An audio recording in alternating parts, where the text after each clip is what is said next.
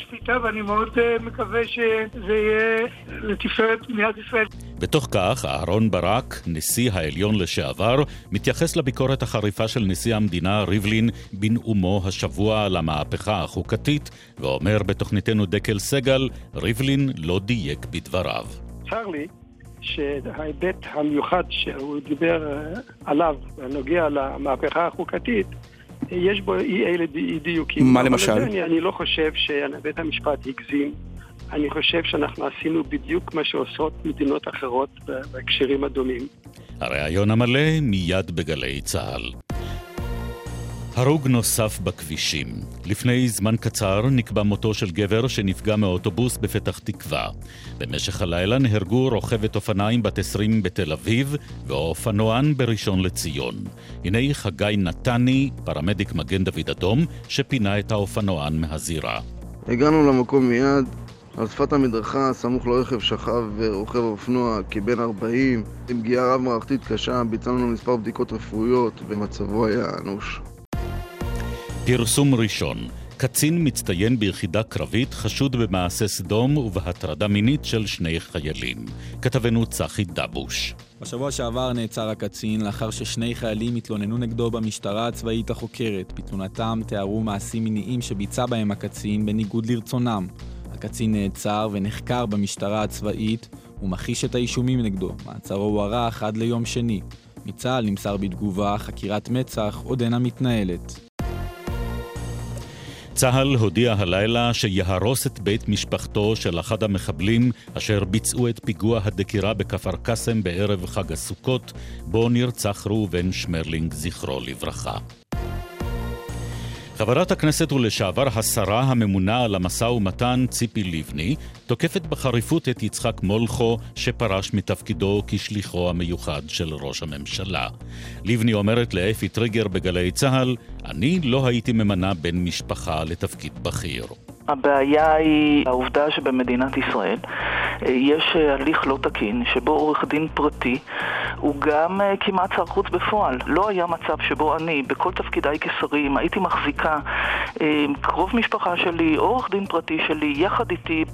מזג האוויר, עלייה נוספת בטמפרטורות. בשבת התקררות וגשם מקומי צפוי ברחבי הארץ. אלה החדשות שעורך מיכאל האוזר טוב. בצוות שילה פריד ויהודה רבינוביץ'.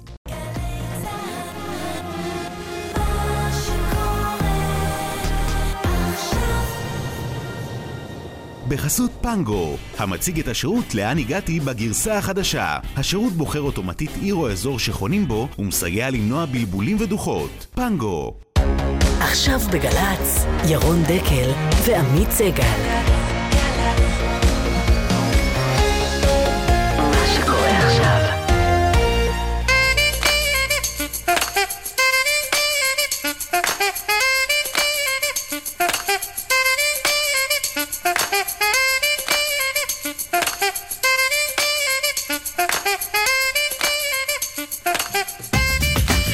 בוקר טוב אה, עמית. בוקר טוב ירון. מה שלומך? אני לא מתלונן. אפשר לומר שגרה נעימה? ברוכה, שקטה. רגועה, נטולת אירועים, נטולת חדשות, כן. אין על מה לדבר, אין על מה לשדר. צריך לגרד נושאים. איי איי איי איי. יום משמעותי היום. במערכת המשפט ולא רק בה. יהיו שיגידו, היום מתחלף שליט במדינת ישראל. יהיו שיגידו. אה, תכף נדבר על זה, חילופי נשיאת בית המשפט העליון. הנשיאה אסתר חיות מחליפה את uh, מרים נאור. מיד שיחה עם הנשיא לשעבר של בית המשפט העליון, אולי אחרי הנשיא הדומיננטי ביותר mm-hmm. בעשורים האחרונים, הפרופסור אהרון ברק, גם על הנשיאה המיועדת חיות, גם על הביקורת שמתח עליו ועל בית המשפט בראשותו נשיא ו- המדינה רובי ריבלין. ועם וגם... הצהרה מפתיעה, כן, עוד מעט נשמע אותה. האם בית המשפט uh, לא אקטיבי מדי? מנכ"ל בית אה, הנשיא הראל טובי על אה, מאחורי הקלעים של הנאום חסר התקדים של אה, הנשיא ריבלין בפתח כנס החורף של הכנסת. וניר חפץ, המקורב של נתניהו, על התגובות בלשכת ראש הממשלה, וגם, צריך לומר, על ההצהרה המוזרה, משהו, של יאיר נתניהו אתמול. אני אצטרך לשאול אותך כמה שאלות על העניין הזה של נתניהו ג'וניור בהמשך. יש בה משהו מוזר בהצהרה הזאת. יש כמה שאלות, בואו לא נקדים את mm. המאוחר, אני מבטיח לשאול, אל דאגה. בשבוע הבא, דרמה, לא מצאתי מילה פחותה מזו בשוק הטלוויזיה. ערוצים חוץ מהערוץ הראשון, 11, 12, 13, 14. ארז טל היה שם כשהוקם ערוץ 2, הוא ידבר איתנו על הטלוויזיה וגם נשאל אותו מה הטלוויזיה הזו עושה לחיינו ולנו. ארז טל יהיה כאן בשעה השנייה של דקל סגל. וגם שיחה בהפתעה. רבע לעשר. ואדם מהיישוב. רבע לאחת עשרה, היום דייג, דג דגים כבר מעכו. 40 שנה בנמל של עכו. לא נוכל שלא לשאול אם דייג אוהב דגים. כן. אפשר uh, להגיב uh, בטוויטר באשטג דקל סגל וחידוש. גם uh, בפייסבוק, בפייסבוק שלי, עמית סגל. Uh, נו, זה כי באמת גם- חידוש. לא, אני אגיד לך למה, פשוט כן. לא כל העולם בטוויטר, מסתבר, יש עדיין 99% מאוכלוסיית ישראל שאינם שם, אז פתחנו את זה, אתם יכולים להגיב שם. Uh, כבר יש תגובה ראשונה, גיל- כבר? גיתית שואלת, אולי תמצאו גם אישה מעניינת לדבר איתה, אז נראיין אישה, את uh, מנכ"לית uh, מוזיאון uh, בית אהרונסון בזיכרון יעקב, שהוזכר השבוע בנאומו של של ראש הממשלה. הממשלה. מאה שנים אגב למותה של אה, שרה גיבורת, גיבורת נילי, יש גם הקשר אה, אה, בלוח השנה שלנו. דקל סגל, העורך אילן ליאור, יחד עם הילה פרץ, עופרה ארליך, שי לביא, אנחנו מתחילים. בוקר טוב לכם.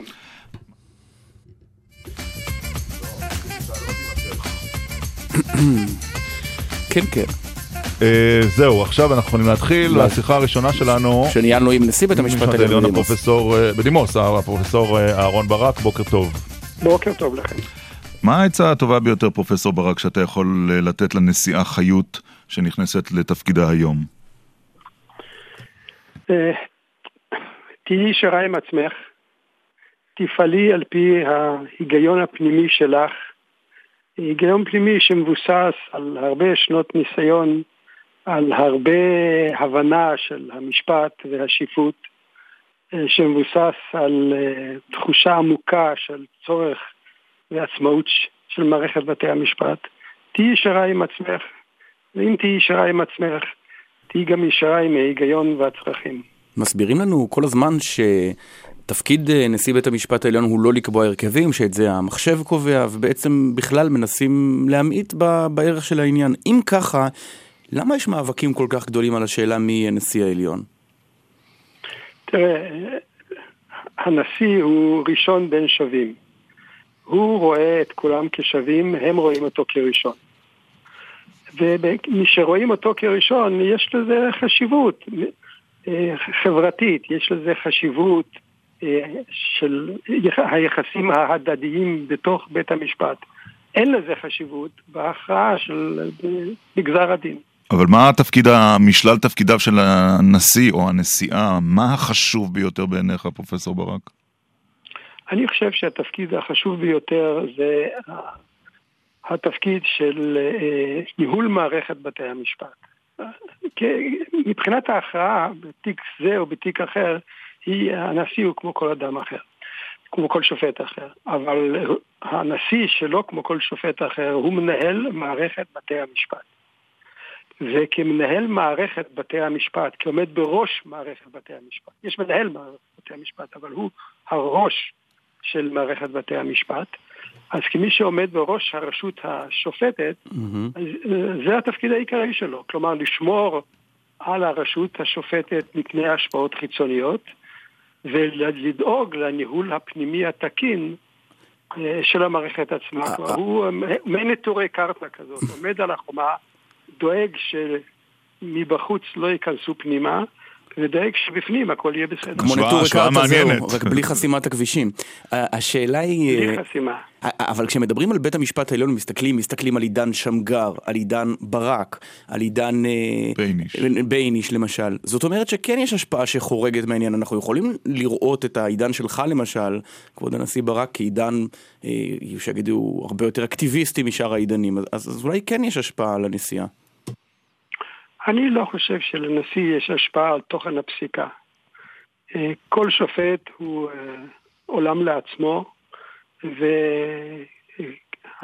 והפסיקה שלו היא פונקציה של ההבנה שלו את החוק, ואני לא חושב שהנשיא יהיה, אה, יהיה חשוב כאשר יהיה, יש השפעה על פסק הדין עצמו.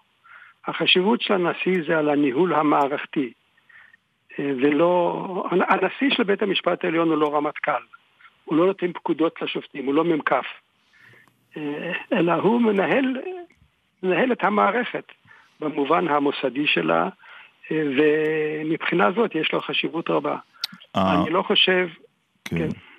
הנשיאה נאור אה, התראיינה השבוע עם סיום תפקידה לביטאון אה, אה, בתי המש... לביטאון מערכת המשפט ו... ודיברה שם על האופן שלא ניתן לפגוע.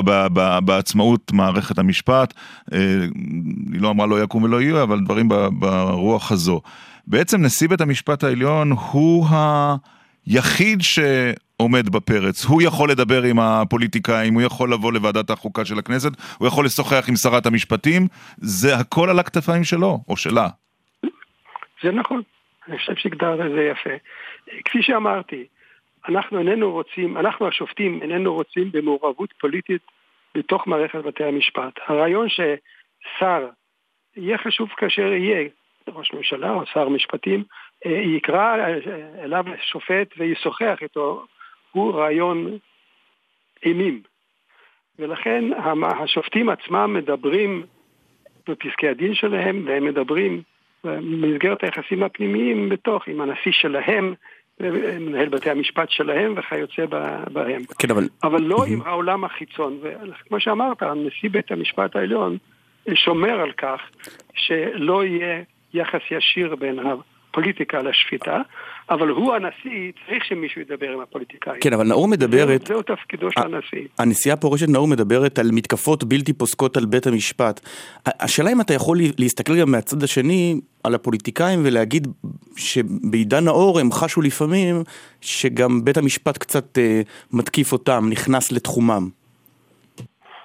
תראה, מה שהם חשים אינני יודע. אני יכול לומר לך, אני כמסתכל מבחוץ, עם כל חוסר האובייקטיביות שלי, אינני חושב שבית המשפט נכנס לתחומם של... של ה... מה, בביטולי חוקים, בביטולי חוקים זה, זה כניסה לאמירה לכנסת, משהו פה היה פגום, אנחנו מבטלים את החוק. וזה קרה, וזה קרה. בוודאי שזה קרה, זה קרה מעט מאוד פעמים, אולי מעט מדי פעמים, בכל העולם הדמוקרטי. בכל העולם הדמוקרטי. כשיש בו חקיקה שעומדת מעל חוקי, החוקים הרגילים, אצלנו אלה חוקי יסוד, במקומות אחרים, כלומר החוקה שלנו, כאשר הכנסת לא מקיימת את ההוראות של האספה המכוננת, כלומר את ההוראות של הגוף פוליטי העליון בתוך המדינה, אז יש איזשהו גוף אחר שנקרא בית משפט שאומר לה, סליחה, את חרגת מהסמכות שלך. אבל אם זה קורה לאופן, הנשיא ברק, אם זה קורה באופן תדיר, האם נשיאת העליון יש לה את היכולת או את הסמכות או את הרצון לומר לעיתים, חברי, רבותיי השופטים, בפגישה השבועית או החודשית של השופטים בצהריים, הגזמנו. הגזמנו וזה עלול להיות יותר מזיק ממועיל. יש, יש שיח כזה? אני לא חושב. אני לא חושב. אני חושב שההתנהלות של בית המשפט העליון היא פסיבית מאוד מאוד. פסיבית? מאז, בוודאי. יותר, מז, מאז, יותר מזמנך פסיבית, או פסיבית גם בזמנך? לא, לא, לא, גם שלי. כללית. גם זמני. לא, לא, כללית. תראה, מאז 1992, כאשר בית הכנסת קבעה שחוק של הכנסת, חוק רגיל של הכנסת שעומד בניגוד לחוק יסוד ולא מקיים את ההוראות של חוק יסוד, החוק הוא לא חוקתי, בית המשפט העליון פסק על מספר קטן מאוד. כן, אבל, אבל כבוד הנשיא ברק, אה, אני סטודנט, אה, הייתי סטודנט די כושל למשפטים, אני זוכר ביטוי יפה, אפקט מצנן. זה לא משנה כמה חוקים פסלתם, זה משנה מה חושב המחוקק כשהוא מחוקק את החוקים, וכמה חוקים שהוא רצה לחוקק נמנעו בגלל החשש הזה. המהפכה היא אדירה, דרמטית. לא סתם באו מאות אלפים להפגין בשערי בית המשפט העליון בזמנך. אני לא אומר שהמהפכה היא לא דרמטית, המהפכה היא בהחלט דרמטית. זאת מהפכה שהכנסת בעצמה, הרשות המכוננת, עשתה, והיא בוודאי דרמטית, היא חשובה, היא לא אנטי דמוקרטית, היא הביטוי העליון של הדמוקרטיה, משום שדמוקרטיה זה לא רק שלטון הרוב, אלא גם שלטון הזכו... הערכים ובעיקר שלטון זכויות האדם שהכנסת בעצמה קבעה. אתה צפית, אני מניח, בנאומו של נשיא המדינה רובי ריבלין השבוע, נכון? לא, לא, הייתי בחוץ לארץ. אה, באמת? אז הנה קטע אחד ש... הוא הקדיש לך. הקדיש לך פסקה קצרה, הנשיא ברק. הנה. לפני כעשור עמדתי לפני אחד מענקי המשפט הישראלי לדורותיהם, הפרופסור אהרון ברק, והתרעתי שההכרזה על המהפכה החוקתית הייתה למעשה הכרזה על הפיכה. כל הגדרה שמפרה את האיזון, כל מעשה שמבטא או אפילו רק מסמל זליגה לתחומה של רשות אחרת, מחוללים מציאות של דמוקרטיה כאוטית, של תוהו ובוהו מערכתי מסוכן. האם הנשיא ברק בסוף הכוונות הטובות שלך לא גרמו גם לנזק בכך שהקימו חלקים במערכת הפוליטית על בית המשפט העליון? יכול להיות. אני לא... תשמע, השאלה היא אם מה שאני כשופט או כנשיא עשיתי ראוי או לא ראוי, או לא ראוי, העם ישפוט וההיסטוריה תשפוט. ודאי לא אני אהיה השופט של כך. מה חשבת על דברי הנשיא? אני חשבתי שדברי הנשיא, א', יש הערכה רבה מאוד לנשיא, וצר לי שההיבט המיוחד שהוא דיבר עליו, הנוגע למהפכה החוקתית, יש בו אי אלה אי דיוקים. מה למשל? מה למשל? מה למשל? המהפכה החוקתית לא נעשתה על ידי בית המשפט, המהפכה החוקתית נעשתה על ידי הכנסת. כן. הכנסת חוקקה את חוק יסוד כבוד האדם וחירותו.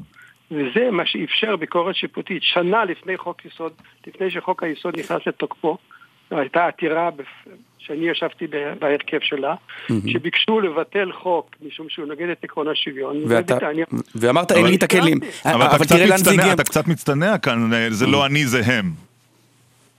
אני, אני לא מצטנע משום שבפסק הדין שלי בבנק המזרחי, שהוא פסק הדין המרכזי בסוגיה הזאת, ש... mm-hmm. ניתן על ידי נשיא בית המשפט העליון. שמגר. דימוס שמגר, ואני היינו אז שני נשיאים. אה, בכתב, בפסק הדין שלי כתבתי שהמהפכה החוקתית נעשתה על ידי הכנסת, אבל לא הייתה מתממשת בלי שבית המשפט העליון יכיר בקיומה של כן, המהפכה. כן, אבל, אבל אומרת לך הכנסת, לא התכוונתי לזה בכלל. אומרים חברי כנסת, הצבענו באמצע הלילה על משהו, לא חשבנו שזה המצב. ויתרה מזאת, כשאנחנו מגיעים היום למצב שבו שופטים כבר אומרים שייתכן שגם חוקי יסוד ייפסלו בשל העובדה שהם לא עומדים בנורמות חוקתיות על חוקתיות, השאלה אם המהפכה הזאת לא הגיעה למקום רחוק מדי והזמינה, כמו שאומר הנשיא ריבלין, את תגובת הנגד המאוד חריפה של הפוליטיקאים. תראה, אתה מעלה פה כמה נקודות אה, אחת אחרי השנייה. אז אני לא חושב ש... על, על מה הייתה המהפכה החוקתית כבר דיברנו. אה, אני לא חושב שבית המשפט הגזים אני חושב שאנחנו עשינו בדיוק מה שעושות מדינות אחרות בהקשרים הדומים. זה שישנם חברי כנסת מסוימים שאומרים שהם לא ידעו, mm. אז uh, המחקר ההיסטורי היסודי שנעשה בנושא הזה מוכיח מעל לכל ספק, ואני עצמי עכשיו חזרתי ועשיתי את המחקר הזה, חברי הכנסת שישבו בוועדת החוקה, חוק ומשפט, ידעו בדיוק מה שהם עושים, ידעו בדיוק שתהיה ביקורת שיפוטית, וגם הכנסת ידעה על כך. והראיה שכאשר זה נעלה בכנסת, חבר הכנסת מיכאל איתן, איש ישר והגון, צעק, רבותיי, זה ביקורת שיפוטית, מה אתם עושים? אני לא מסכים. Mm. הוא לא מסכים, הרוב הסכים. אז כשאומרים עליך, רק שנייה, אז כשאומר עליך הנשיא ריבלין זאת הפיכה שיפוטית, ומשפטנים מעבר לים משמיעים ביטויים עוד יותר חריפים, אמרו, אה, מהפכת ברק היא שוד ים שיפוטי. וכש-600 אלף איש הפגינו מול בית המשפט העליון, השאלה אם בית המשפט העליון לא צריך להתחשב גם בדברים האלה. בית המשפט העליון, כלומר שופטי בית המשפט העליון צריכים להתחשב במצפון שלהם, איך הם מבינים את החקיקה הקיימת. אבל אתה תמיד אמרת, הבין... בתוך עמנו אנחנו יושבים.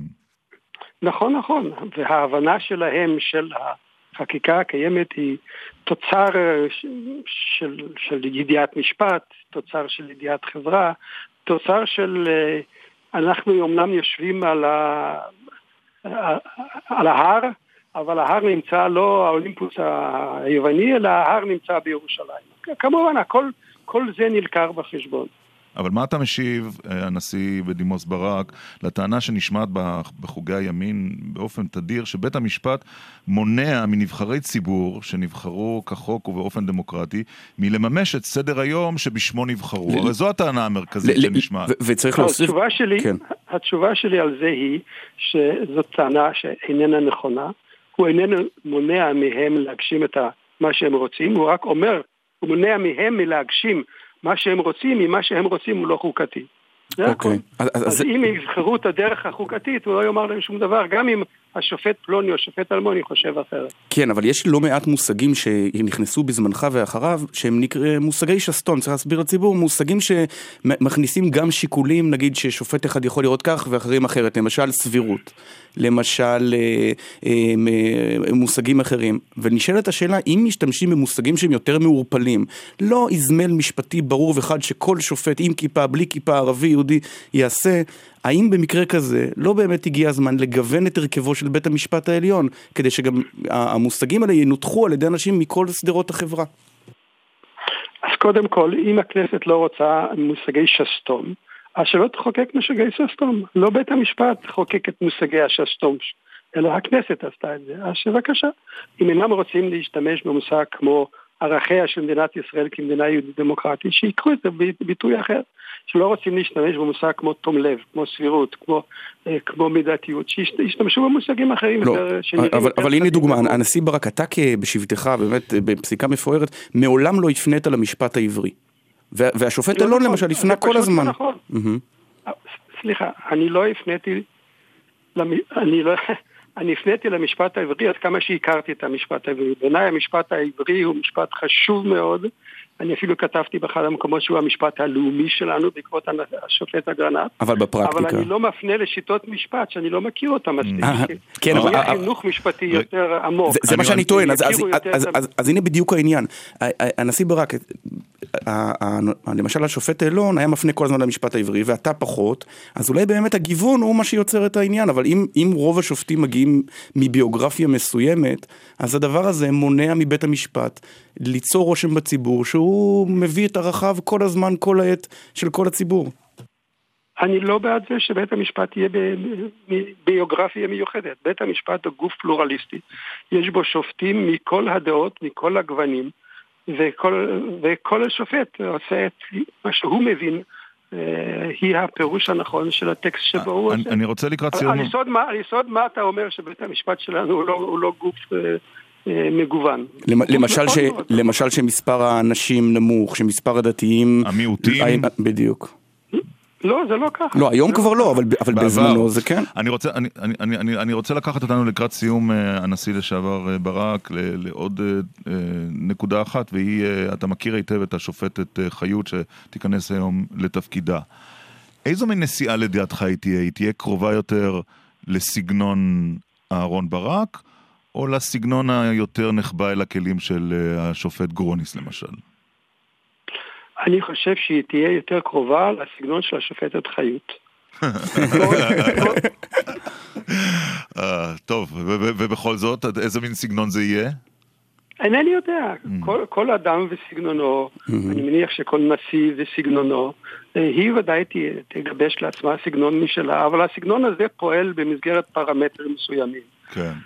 הנשיא הוא קודם כל שופט, ואחר כך הוא ממלא, כנשיא הוא ממלא את תפקידו של כן. התפקיד שעליו דיברנו, כן. וכל נשיא מטבע הדברים הוא שונה מהאחר. Mm-hmm. לא שאלתם אותי על, על הנשיאה נאור, אבל אני נכון. רוצה... בבקשה. ברשותכם לומר, בטח. כן. שאני חושב שהנשיאה נאור הייתה דמות מופת של שופט. אה, היא הייתה צנועה, היא הייתה ישרה, היא, היא הבינה את נפש האדם והיא הבינה גם את נפש המשפט. כן. הכירה אותו יפה על כל צדדיו. אני חושב שהיא עשתה עבודה אה, מצוינת כנשיאה, mm-hmm. בתנאים לא פשוטים, בתנאים מאוד מאוד לא פשוטים. אבל אני, אה, אני מקווה שיש לה סיפוק. מעבודתה, משום שלי יש סיפוק מהעבודה שיש, שהיא עשתה. יפה, וש, ושאלה אחרונה, אה, היית גם היועץ המשפטי לממשלה בתקופה דרמטית מאוד, אה, הראשון שבעצם אה, התמודד עם חקירה פלילית בפוטנציה של ראש ממשלה. מה דעתך על החוק הידוע בכינויו, החוק למניעת המלצות משטרה, זה שמקדמים עכשיו בליכוד? ואתה יועץ משפטי לממשלה, היית מבקש שהמשטרה תסיים עם המלצות או לא? לא, אני, אני מבקש לא לדבר על הנושאים האלה. אוקיי. Okay. הם לא עכשיו על סדר היום שלנו. אוקיי. מתחלפים, מתחלפים נשיאים, זה כן, אירוע נכון. כל כך חשוב. טוב. שכל אירוע אחר, אני חושב שצריך להשאיר אותו. לפי, לפי, חשבוני, לפי חשבוני, אם נתניהו יועמד לדין, אז הנשיאה הנוכחית אה, עדיין אה, כנראה תדון בתיק בסופו של דבר, אז, אז עוד יהיו הזדמנויות. יהיו הזדמנויות לשוחח. אה, תודה. אני תמיד עומד לרשותכם. אנחנו שמחנו לשוחח איתך, הנשיא לשעבר של בית המשפט העליון, הפרופסור אהרן ברק. תודה רבה לך על הדברים האלה. תודה רבה לכם. אז הכותרות. אחד, בית המשפט העליון פסיבי מדי, אומר כן. אה, נשיא אהרן ברק, מייסד האקטיביזם השיפוטי, הוא צריך להתערב יותר בהחלטות בית המשפט. שתיים, הנשיא לא דייק בדבריו. נכון. נשיא המדינה... אה, נפלו אי דיוקים מצערים. בדבריו של אה, הנשיא ריבלין השבוע בנאום שלו, שבו מתח ביקורת גם מפורשת על הנשיא לשעבר ברק וגם על בית המשפט העליון. שלוש, לא הפניתי אף פעם לפסיקת אה, המשפט העברי, כי פשוט לא הכרתי אותו מספיק טוב. כן, וגם ל- לאסתר חיות, תהיי ישרה אה, עם עצמך, זו האמירה של אה, הנשיא לשעבר אה, אהרן ברק. טוב, בוא נדבר רגע... אתה לא רוצה ציוצים ותגובות בפייסבוק? אם כבר פתחנו את... גייסנו את מרק כן. צוקרברג לשורותינו. בהחלט. אז כך. אני גם רוצה לדבר איתך על ענייני השרים ויאיר נתניהו. טוב, ציוצים. טוב, אז uh, כותב לנו uh, יהודה אמרן, הזדמנות טובה להזכיר את דברי השופט האמריקני פרופסור ריצ'רד פוזנר, אהרון ברק הוא פיראט משפטי. Uh, עפיף כותב, בין שיקול הדעת של אהרון ברק לבין זה של דוד ביטן, אני סומך יותר על ברק, זה לא לעניין לשים פוליטיקאים, עסקנים ופרופסור למשפט באותה משוואה. וחנן כותב, אם השופטים שופטים לפי ערכיהם, ערכי האדם הנאור, והעם מתקומם בכל זאת, האם המסקנה הבלתי נמנעת היא שהעם לא נאור? ויגאל כותב, יאיר נתניהו, זה כבר עניין אחר, לא יהיה בפוליטיקה, כמו שאבא שלו יהיה רק שתי קדנציות. יכול להיות. אוקיי, אה, במה אתה רוצה להתחיל? בשתיקת. השרים? כן, זה דבר מדהים. אוקיי. נדבר אחרי החצי עם... עם, ניר חפץ. לא, עם אה, הראל סליחה, טובי, מנכ"ל בית הנשיא. נכון, מנכ"ל ניר חפץ עוד מעט. קרה פה דבר מעניין. כן. נשיא המדינה נשא נאום, אה, אתה יודע, אי אפשר לא להתייחס אליו בעד או נגד. שרי הליכוד הבכירים, למעט מירי רגב, דממת אלחוט. אגב, אתה ראית אותם במהלך הנאום? הם הפגינו בין חוסר הקשבה לזלזול מופגן. אני חושב הפוך. אני חושב שהסיבה שגדעון סער לא מוכן להתראיין, וישראל כץ, וגלעד ארדן, וחיים כץ, זה העובדה שהם מסכימים עם חלקים נרחבים של נאומו של הנשיא, אבל חוששים מזעמו של... אה, ראש הממשלה? של מתפקדי הליכוד ושל ראש הממשלה. גם רק שרה אחת נדמה לי, וחברת כנסת אחת, בעצם אה, עוד סגנית שר אה, צידדו אחרי נאומו של ראש הממשלה, בנאומו של בנימין נתניהו, באו להגן עליו. מירי רגב כו- כו- כוונתי כמובן, אה, חברת הכנסת בוקר, ושמעתי גם אצל אה, רזי את אה, סגנית השר ציפי חוטובלי שהתראיינה. אז אתה אומר שהשרים שותקים כי הם מסכימים עם ריבלין? בכל מקרה, הגדול כן. בכל מקרה הסיפור הזה אה, הוא בהחלט כדאי לשים לב אליו, ששרי הליכוד שותקים, הם שותקים כשהם חושבים שצריך לשתוק. אה, יאיר נתניהו, אתה יכול להסביר לי למה הכותרת הזאת כל כך חשובה, מעניינת, דרמטית, שצריך להקדיש אולי- לה הרבה דקות שידור? אפשר לדבר על זה כשנגיע לניר חפץ, נכון? אוקיי, ולמה, ולמה לנתניהו כל כך חשוב אה, סוגיית אי ההמלצות במשטרה? גם זה אתה רוצה לדבר, אחר כך? כן, אתה יודע מה? נדבר עם אה, הראל טובי ואז... טוב, אבל קודם. כל תשדירים, אחר כך מנכ"ל בית הנשיא יהיה כאן. אתם מאזינים לגלי צה"ל.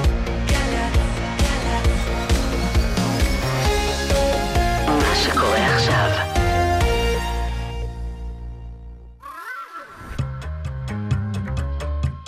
דקה ישראלית. השבוע, מכוניות. והפעם, תוגה בכבישים. בשנת 1908 טילה מכונית אחת בלבד בכבישי ארץ ישראל. אז קראו לה אוטומוביל, והארץ געשה. במאה שחלפה מאז, זינק המספר לקרוב לשלושה מיליון כלי רכב הגומעים 52 מיליארד קילומטר מדי שנה, לא רחוק מחזונו של שמעון פרס, מכונית לכל פועל. אין זו צרת עשירים, כי היא מכת מדינה. בשנתיים שעברו בלבד, נוספו יותר מחצי מיליון מכוניות חדשות לכבישי ישראל, והביאו למצב חירום תחבורתי. הכבישים והתשתיות אינם גדלים בשיעורים דומים, וכך נוצרים פקקי תנועה העולים למשק כ-15 מיליארד שקלים בשנה. גם שכבת האוזון אינה מפיקה מכך תועלת. 20% מהתנועה המקומית מבוססת על מנועי דיזל, ואלו מספקים יותר מ-80% מזיהום האוויר הנגרם ממכוניות. כל אלו מתגמדים אל מול המחיר האנושי הכבד. מאז קום המדינה, הקטל בכבישים מסתכם בחיים אבודים של יותר מ-30 אלף בני אדם. מי שבכל זאת מבקש נחמה, כדאי שידע שישראל היא בין שש המדינות שבהן השיעור הנמוך ביותר של הרוגים לאוכלוסייה בתאונות דרכים. זו הייתה דקה ישראלית על מכוניות ותוגה בכבישים.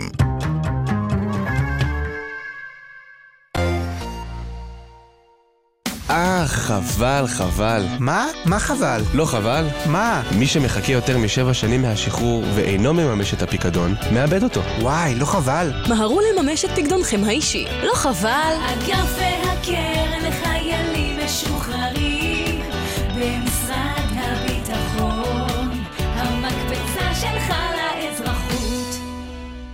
קיץ, חגים, חורף, סקי או כל סיבה שתהיה, תמיד זה יקרה דווקא לכם. כולם ירצו להוציא דרכון או תעודת זהות בדיוק כשאתם תרצו. כולם יגיעו ללשכות איתכם יחד, וכולם יעמדו ויחכו בתור. צריכים להנפיק דרכון או תעודת זהות ביומטריים? מהיום זה בידיכם. חדש, מערכת זימון תורים באתר רשות האוכלוסין. נכנסים, מזמינים תור, באים בשעה שנקבעה וחוסכים זמן יקר. מ-1 בנובמבר יופחתו אגרות הדרכונים למשלמים דרך האתר. רשות האוכלוסין, מתקדמים בשבילך. אם אתן רוצות, אתן גם יכולות. אם אתן חולמות, אתן מגשימות. כי אתן זה אתנה.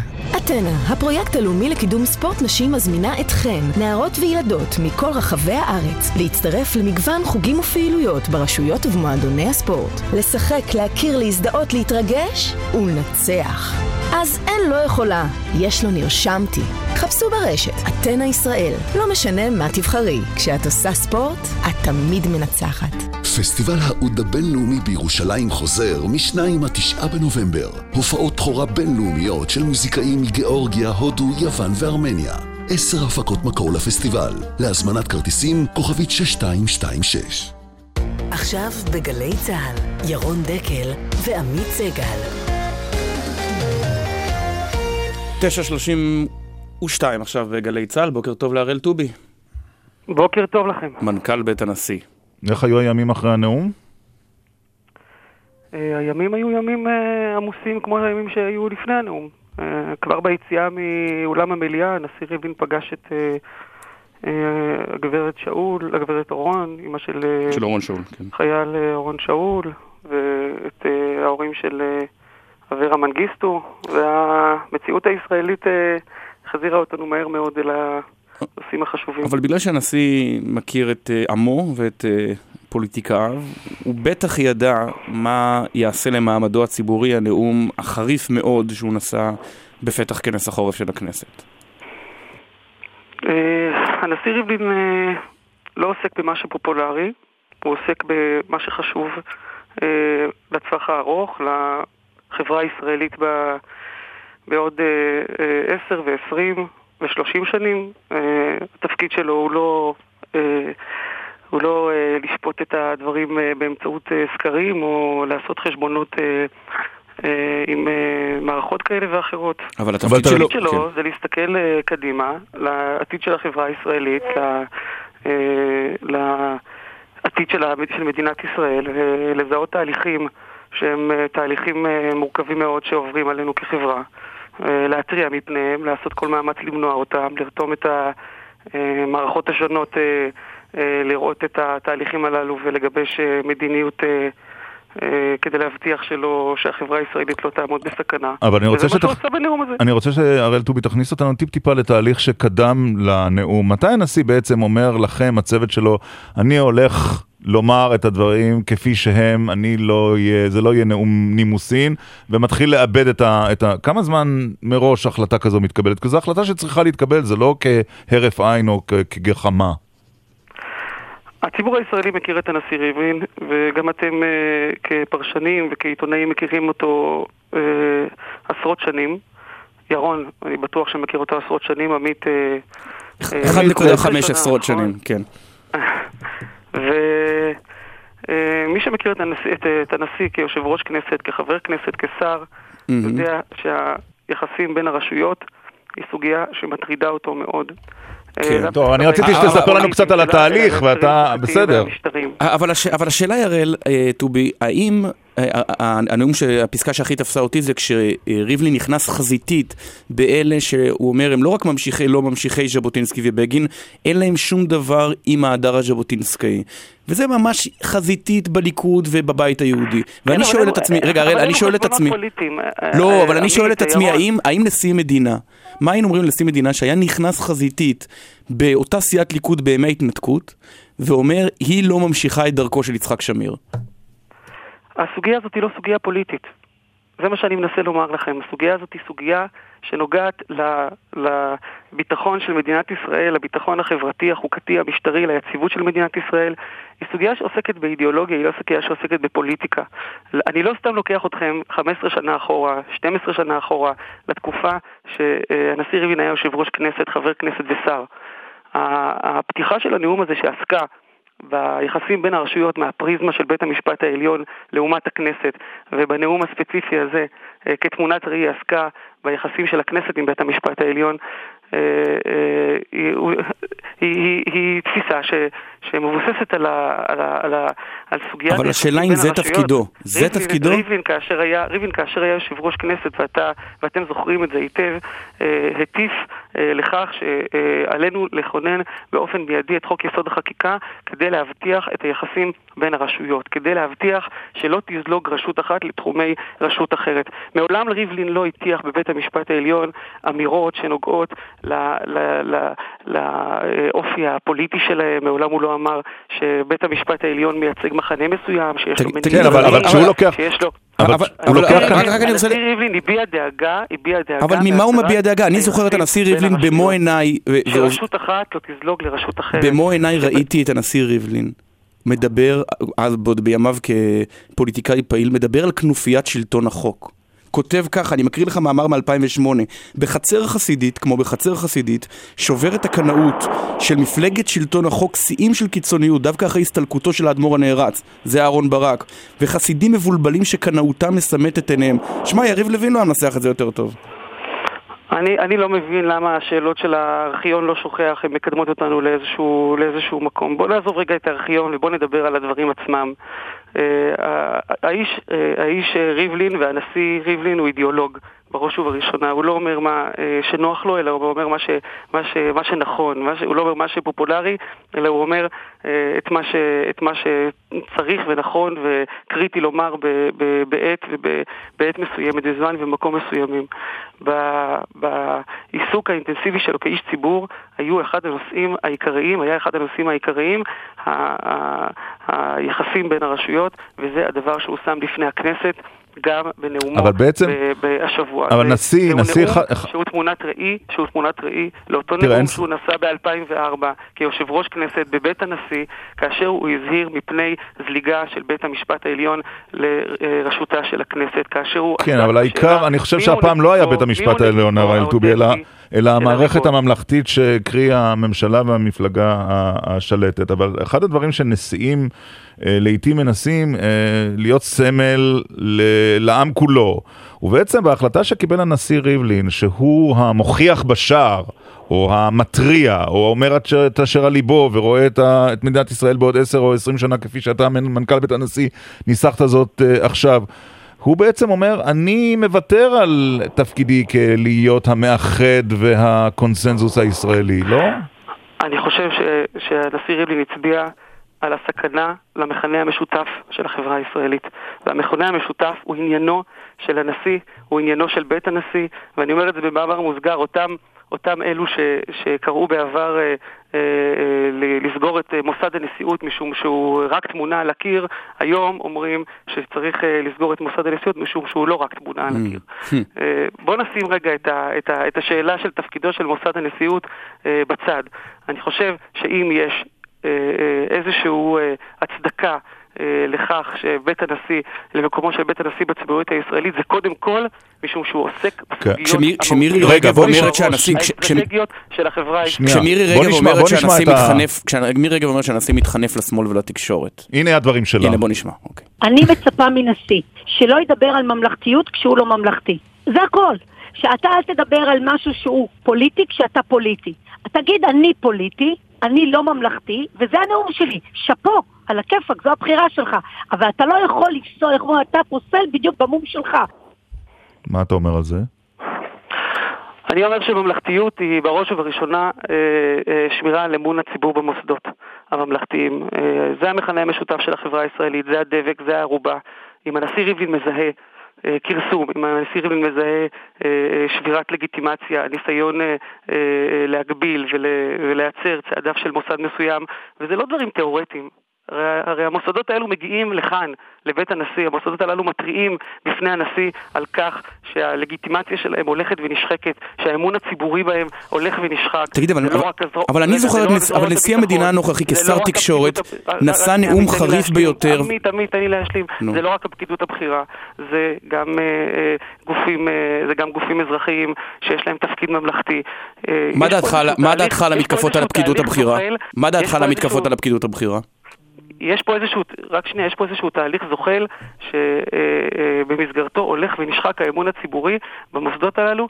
זו הממלכתיות, זו הממלכה, זה מה שמחזיק אותנו אה, על, על מכנה משותף אחד, זה מה שמחזיק את החברה הישראלית. עכשיו, האם הנשיא ריבלין מסתכל על סקרים, או האם הנשיא ריבלין מהמם. מסתכל 20 שנים או 30 שנים קדימה? אני חושב שהתשובה היא די ברורה.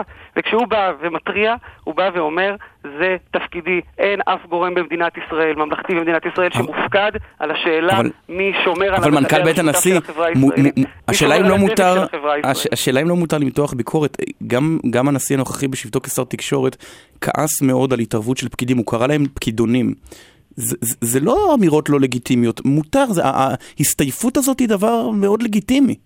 הנשיא הבחין בין אה, אה, ויכוח לבין, וביקורת אה, לגיטימיים לבין אה, שלילת האמון, לבין, אה, אה, השמת, אה, ולבין לבין שלילת הלגיטימציה. אני חושב שיש פה ב, ב, בשנים האחרונות, בחודשים האחרונים, יש איזושהי אווירה שהנשיא גם מקבל אותה באופן בלתי אמצעי מראשי הגופים עצמם, וגם זרועות הביטחון וגם, וגם פקידות בכירה וגם מערכות אזרחיות במדינת ישראל וגם מערכת המשפטית שבאות ואומרות אנחנו נמצאים בסכנה. זה לא אנחנו, אוקיי, אה, אני רוצה לשאול- כל אחד ואחד בפני עצמו, זה אנחנו כמערכת, כממלכה. אתה אה, לוקח אה, בחשבון שדברים כאלה של הנשיא יכולים להוביל בעתיד גם למחאות מולו, גם להפרעות לדבריו, זאת אומרת, זה... זה, דבר ש- שנלקח בחשבון, או... תראו, אני, אני לא מתעלם מהשאלה אה, עד כמה אה, אה, רשאי אה, מוסד הנשיאות אה, לעסוק ב- בשאלות שהן גם שאלות קונטרוברסליות שיכולות לפגוע אה, באמון, אה, באמון הציבורי אפילו אה, כלפיו. אה, גם אה, מוסד הנשיאות בסוף נשען על אמון ציבורי ועל אה, אמון של כלל המגזרים והשבטים והקבוצות והדעות והמגוון של החברה הישראלית בו. אה, זה נכס מאוד חשוב שלו, זה נכס, נכס קריטי שלו, אה, ואי אפשר להתעלם מזה.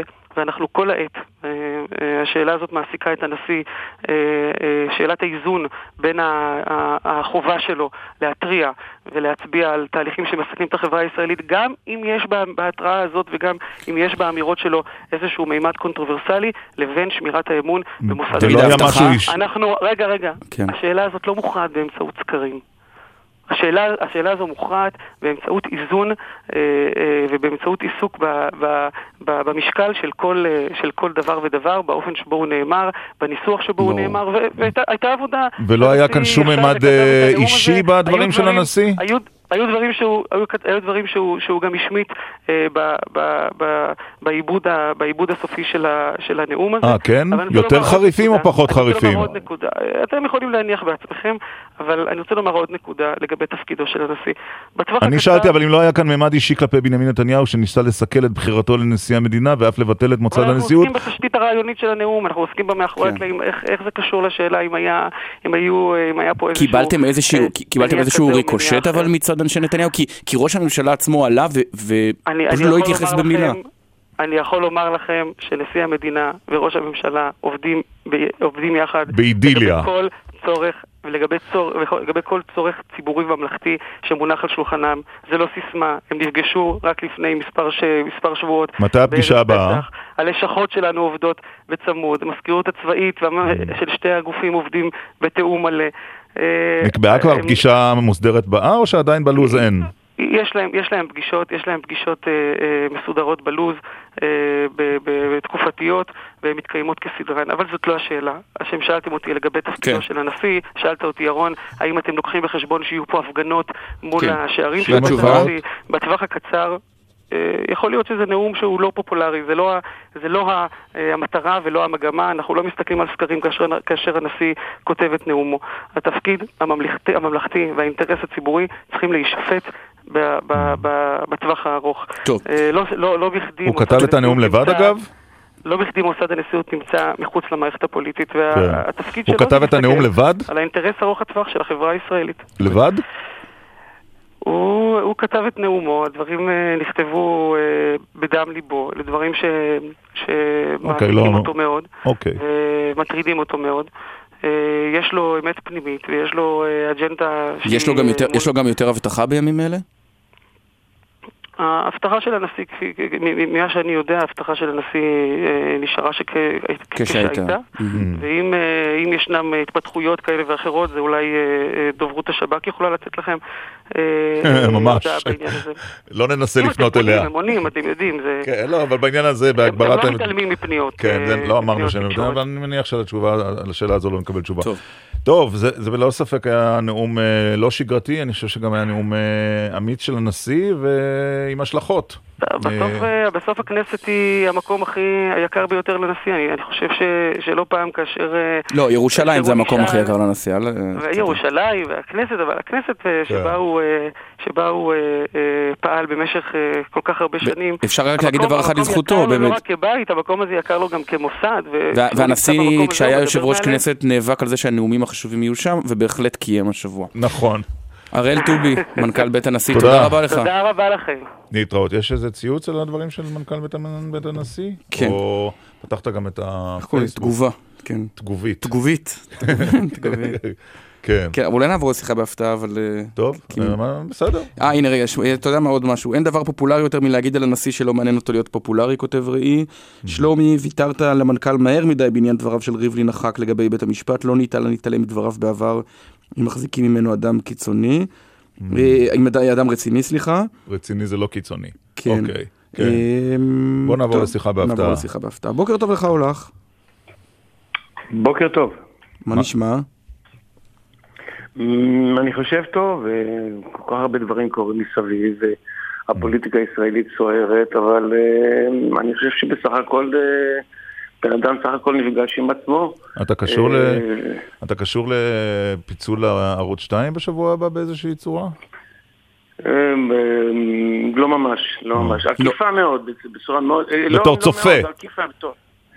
בתור. צופה ואולי קצת יותר מאשר צופה, אבל אה, בצורה עקיפה, כן. פוליטיקה? לפוליטיקה? אה, קשור גם באופן עקיף לפוליטיקה. נכון. יש לך קצת מבטא. אה, איזה, נו, איזה מבטא? צרפתי? צרפתי? לא יודע. וואו. לא? קניתי, קניתי. אוקיי, לא, אבל יש לך משהו, אה, אני אגיד, רגע, רגע, רגע, יש לך קשר לטלוויזיה. הוא יותר מהפוליטיקה. אה, אתה היית שחקן, נכון? הייתי שחקן? או עדיין שחקן? אה, אמת, אמת. אוקיי, כן, אוקיי. ששון גבאי? חם, חם. נכון, אה, זה הכל זיהה. זה... כי הצרפ- הוא אמר לי צרפתי, זה הדליק לי את הנורה, כי באמת יש לך איזה מין... יש לך, לפחות בשיחה כאן, כדי שלא נזהה אולי?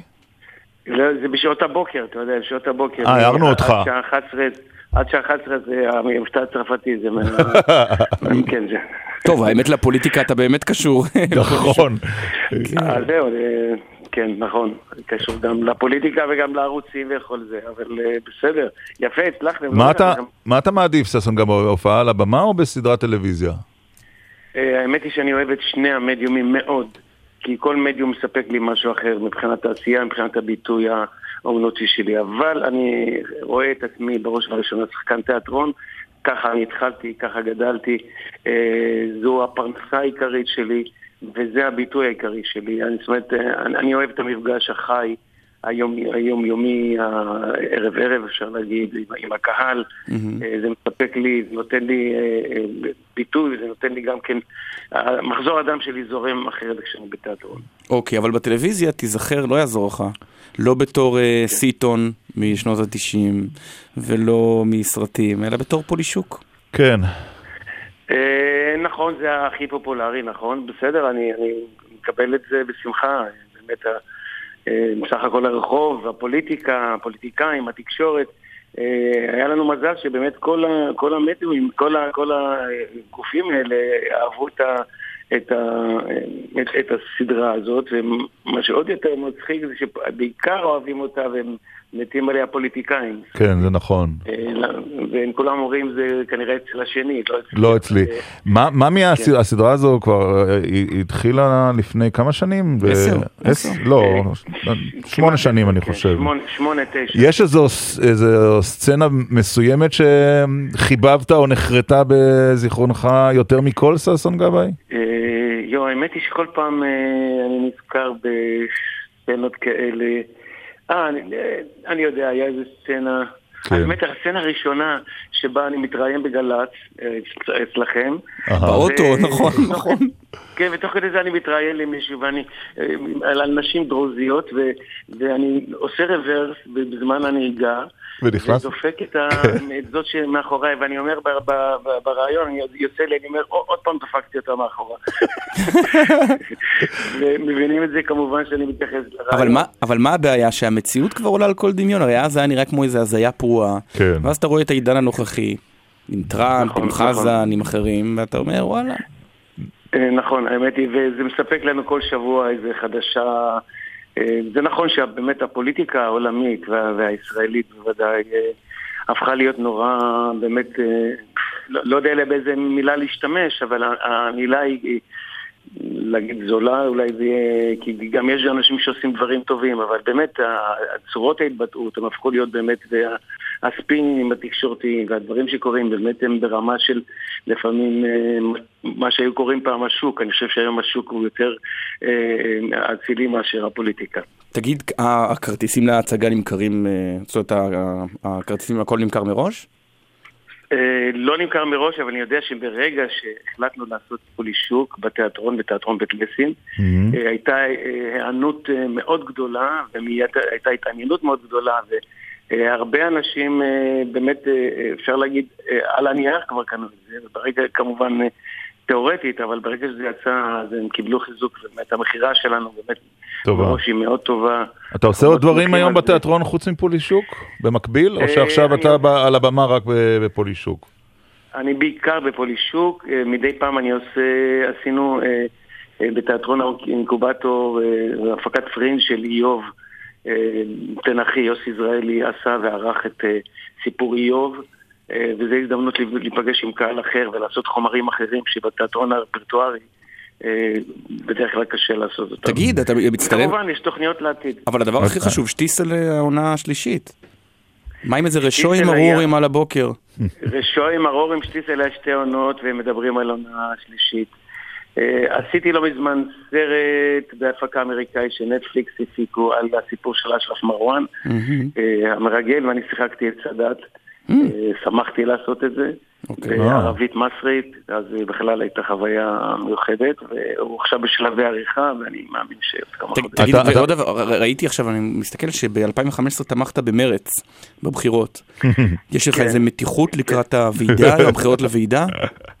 אה, מחנה גלאון לא, או אני לא גילאון, איפה אתה? אה, אז אה, סך הכל אני מבקש את הפוליטה הזאת באזור הזה, אבל אה, אני לא מעורב אה, אה, ממש במפלגה, אני לא- לא, אני רחוק מזה, די- נזהר מזה ודי מתרחק מזה, הייתי אומר. אתה, אתה, בדימוי אתה מתחבר ל, להצגות או לסדרות שיש בהן הרבה, הרבה הומור. אבל הקריירה שלך, ששון גם היא מגוונת, שהיו גם הרבה מאוד מקומות שבהם אתה שיחקת דמות אה, דרמטית מאוד, אה, לא משהו שקשור להומור. אתה מעדיף את האלמנטים עם ההומור? אני זוכר למשל את, את משפט קסטנר, למשל, שאני מאוד כן. התרשמתי ואהבתי את הדמות ש... ששיחקת שם, זה היה בטח לפני עשור או משהו כזה. כן. אבל אה. זה- מאוד שונה מהדימוי של אם אתה תאמר ששון גבאי, אז כמובן יגידו פולישוק, אבל אף אחד לא יאמר, אה, הוא עושה דרמות נכון. אה, רציניות והוא משחק דמות אה, אדירה. נכון, אולי בטלוויזיה פחות, אבל באמת גם קסטנר וגם נגיד ביקור התזמורת, למרות שאתה יכול להגדיר את זה כקומדיה אנושית, זה גם כן דמות אחרת. כן. בתיאטרון עשיתי הרבה דמויות דרמטיות. אני אוהב בעיקר את הזיגזג ביניהם, ולמזלי אני, אני יכול לעשות אה, את שני, ה- את שני התחומים האלה. אני אוהב בעיקר את הזיגזג אחרי תקופה של נגיד קומדיה פרועה, אני אוהב אה, אה, לעשות דרמה. אה, נוגעת ללב, ואחר כך לעבור שוב לקומדיה, ואני אני באמת... אה, כשאתה רואה אבל ששון. כשאתה רואה ששון פוליטיקאים, אה, אתה מתרשם שיש בהם יסוד משחקי? פוליטיקאי טוב גם צריך להיות קצת שחקן בנאומים שלו? נניח נאום החמוצים אה. של נתניהו השבוע. ראית אותו כאיזה מין קריאה של טקסט? אה, לא, אני, אני, אני ראי, ראיתי שהוא חשב עליו, הוא חשב איך להגיש אותו, הוא ידע, הוא- אבל עכשיו הוא עושה את זה מצוין, אני חייב להגיד, הוא יודע להגיש את הטקסט, הוא יודע לתקוע את, ה, את הפואנטה כשצריך אותה, והוא גם אה, בוחר דימויים שיהיו אה, פופולריים, שהאוזן של הציבור אה, תקלוט אותם מהר. הוא עובד יפה מאוד, לא כולם אגב עובדים יפה מאוד, יש הרבה פוליטיקאים שזה נשמע די עלוב, אבל במקרה שלו בהחלט. כושר תיאטרלי, רטורי וציבורי מצוין, בלי ספק. תראה איך הביוגרפיה שלך מגוונת, אני אקריא לך שלושה, שלוש תגובות. רונן כותב איך לא מזכירים את ששון משכונת חיים. מוריה כותבת, בשבילכם ששון גבאי הוא פולישוק, בשבילי הוא לעד יהיה קפטן הוק בפיטר פן בתיאטרון חיפה. ודור כותב, זה השחקן היחיד בעולם שמשחק דמויות גם ביידיש גם בערבית. נכון, אוקיי, אני לא ידעתי שאני כזה, אבל עכשיו שאני חושב על זה, זה נכון, באמת, אה, אה, אני רק יכול להגיד תודה על קריירה אה, שאני מקווה שתמשיך. ותפרח, אבל היא מגוונת ובאמת צריך להגיד תודה, גם על הבריאות וגם על האפשרות לעשות דברים. נהדר. בעוד חודש אתה בן 70, אם מותר וואו. להזכיר. אה, אז מגיע כן, לך אם מזל אתה טוב. מתעקש לספר את זה, תודה רבה, אם אתה מתעקש לספר כן. את זה. אבל לא כן, הייתי- בגיל הזה, אתה יודע. נאחל לך, אתה נאחל לך במקום מזל עוד הרבה שנות אה, פעילות יצירתית תודה. תודה. על הבמות ועל המסכים. כן ירבו נאמר ככה. תודה ששון. תודה רבה. היה כיף לשוחח איתך. שיחה בהפתעה.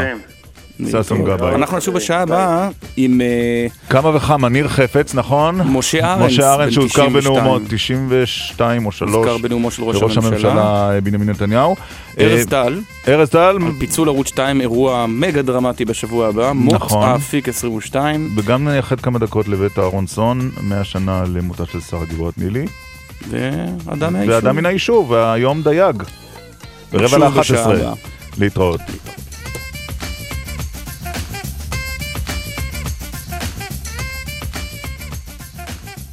בחסות 9 מיליון איי-די-איי חברה לביטוח, המציעה עד 25% הנחה על הרוכשים ביטוח מקיף לרכב באינטרנט, מהמחשב או מהנייד. אתם מאזינים לגלי צה"ל.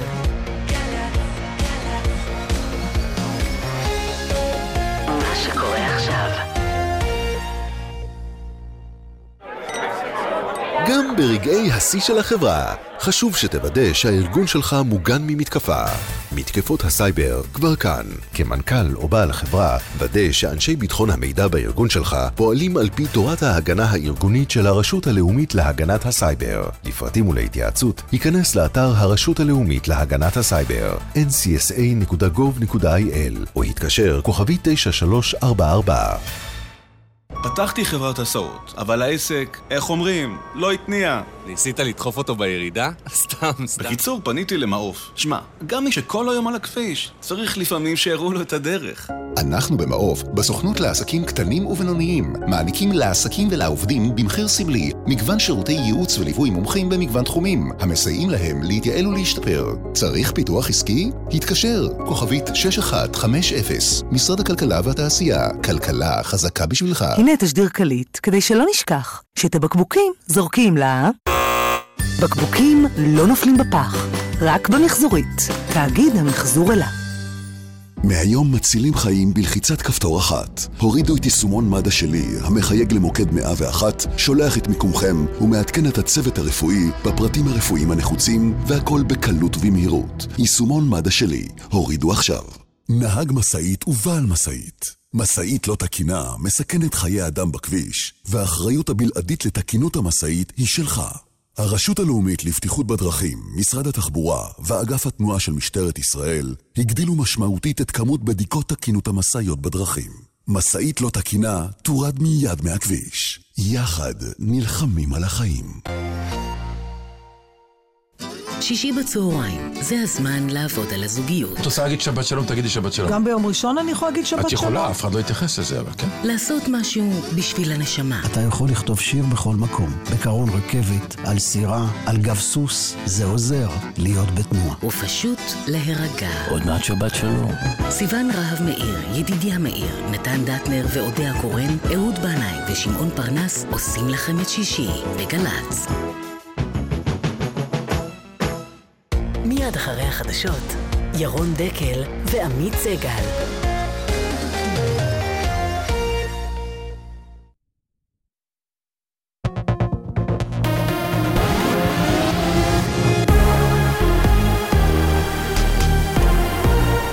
גלי צה"ל, השעה 10, כאן אהוד גרף עם מה שקורה עכשיו. בעוד כשעה תחל הנשיאה היוצאת של בית המשפט העליון מרים נאור בקריאת פסק דינה האחרון. השופטת אסתר חיות תחליף את נאור בכס הנשיאות והיא צפויה לכהן בתפקיד זה בשש השנים הקרובות. שופט העליון בדימוס, אהרון ברק, ממובילי שיטת האקטיביזם השיפוטי, הגיב בשיחה עם דקל סגל לנאום נשיא המדינה ריבלין השבוע ואמר, בית המשפט כיום אינו פעלתני דיו. ההתנהלות של בית המשפט העליון היא פסיבית מאוד מאוד בכל העולם הדמוקרטי. כשיש בו חקיקה שעומדת מעל החוקים הרגילים, אצלנו אלה חוקי יסוד, אז יש איזשהו גוף אחר שנקרא בית משפט שאומר לה, סליחה, את חרגת מהסמכות שלך. בתוך כך, אומר מנכ"ל בית הנשיא הראל טובי לגלי צה"ל, ריבלין ידע שנאומו עלול להיתפס כשנוי במחלוקת. הנשיא ריבלין אה, לא עוסק במה שפופולרי. התפקיד שלו הוא לא אה, לשפוט את הדברים אה, באמצעות אה, סקרים או לעשות חשבונות עם אה, מערכות כאלה ואחרות. התפקיד שלו זה להסתכל אה, קדימה, לעתיד של החברה הישראלית, ל, ל, לזהות תהליכים, אה, להתריע מפניהם, לעשות כל מאמץ למנוע אותם. הנהלת בזק פונה לבית הדין לעבודה בבקשה למניעת עיצומי העובדים. כתבתנו שירה נאות. היום עומדת להתבצע התקנה היסטורית. לראשונה פרטנר תתקין סיב אופטי לאינטרנט אולטרה מהיר באמצעות עובדי קבלן ולא באמצעות עובדי בזק. בוועד עובדי החברה לא מסכימים לצעד הזה שיגביר את התחרות באינטרנט והודיעו על עיצומים וסכסוך עבודה. בבזק מדגישים העיצומים לא יפגעו בתיקון תקלות של לקוחות קיימים. הולך רגל נהרג הבוקר מפגיעת אוטובוס בפתח תקווה. במשך הלילה נהרגו רוכבת אופניים בת 20 בתל אביב, ובראשון לציון נהרג רוכב אופנוע. הנה חגי נתני, פרמדיק מד"א, שפינה את האופנוען מהזירה. הגענו למקום מיד, על שפת המדרכה, סמוך לרכב שכב רוכב אופנוע כבן 40, עם פגיעה רב-מערכתית קשה, ביצענו מספר בדיקות רפואיות ומצבו היה אנוש. ועכשיו תחזית מזג האוויר עם חזאי גל"צ, ניר רחמים. מזג האוויר מתחמם היום עם עלייה בטמפרטורות שתהיינה מעט גבוהות מהרגיל. במישור החוף היום עד 28 מעלות, בירושלים 27, בבאר שבע 31 ובאילת עד 34 מעלות. מחר מזג האוויר ימשיך להיות נוח עם התחממות קלה נוספת, ובשבת תורגש ירידה ניכרת בטמפרטורות עם אפשרות לגשם מקומי, בעיקר בצפון. אלה החדשות שעורך מרון ששון.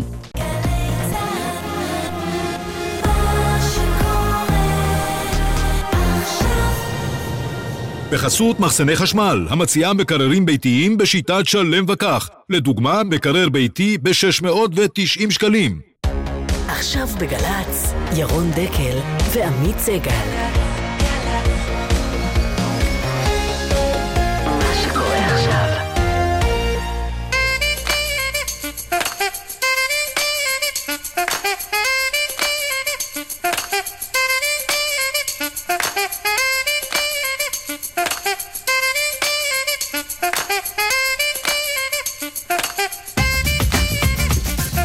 שעה שנייה, עשר ושלוש דקות. את השעה הזו אנחנו, אה, אלא אם יש איזה ציוץ שלא יכולת להתאפק מלקרוא. לא, אבל הם הציעו, התבקשנו להשמיע שיר, אתה יודע, זה תופר את כל חדשות השבוע ביחד. אה, האיש מן הבקעה, כי גם אסתר חיות שרה שם, בשבטה בלהקת פיקוד מרכז, זה גם שיר שחובר לבקשתו של גנדי, זה מתחבר לאזכרה השבועית. אני דווקא רציתי להשמיע שיר של הגשש, כי מלאו עשור אה, למותו של פולי. אפשר גם וגם. איפה יהיה לך מקום לשני שירים?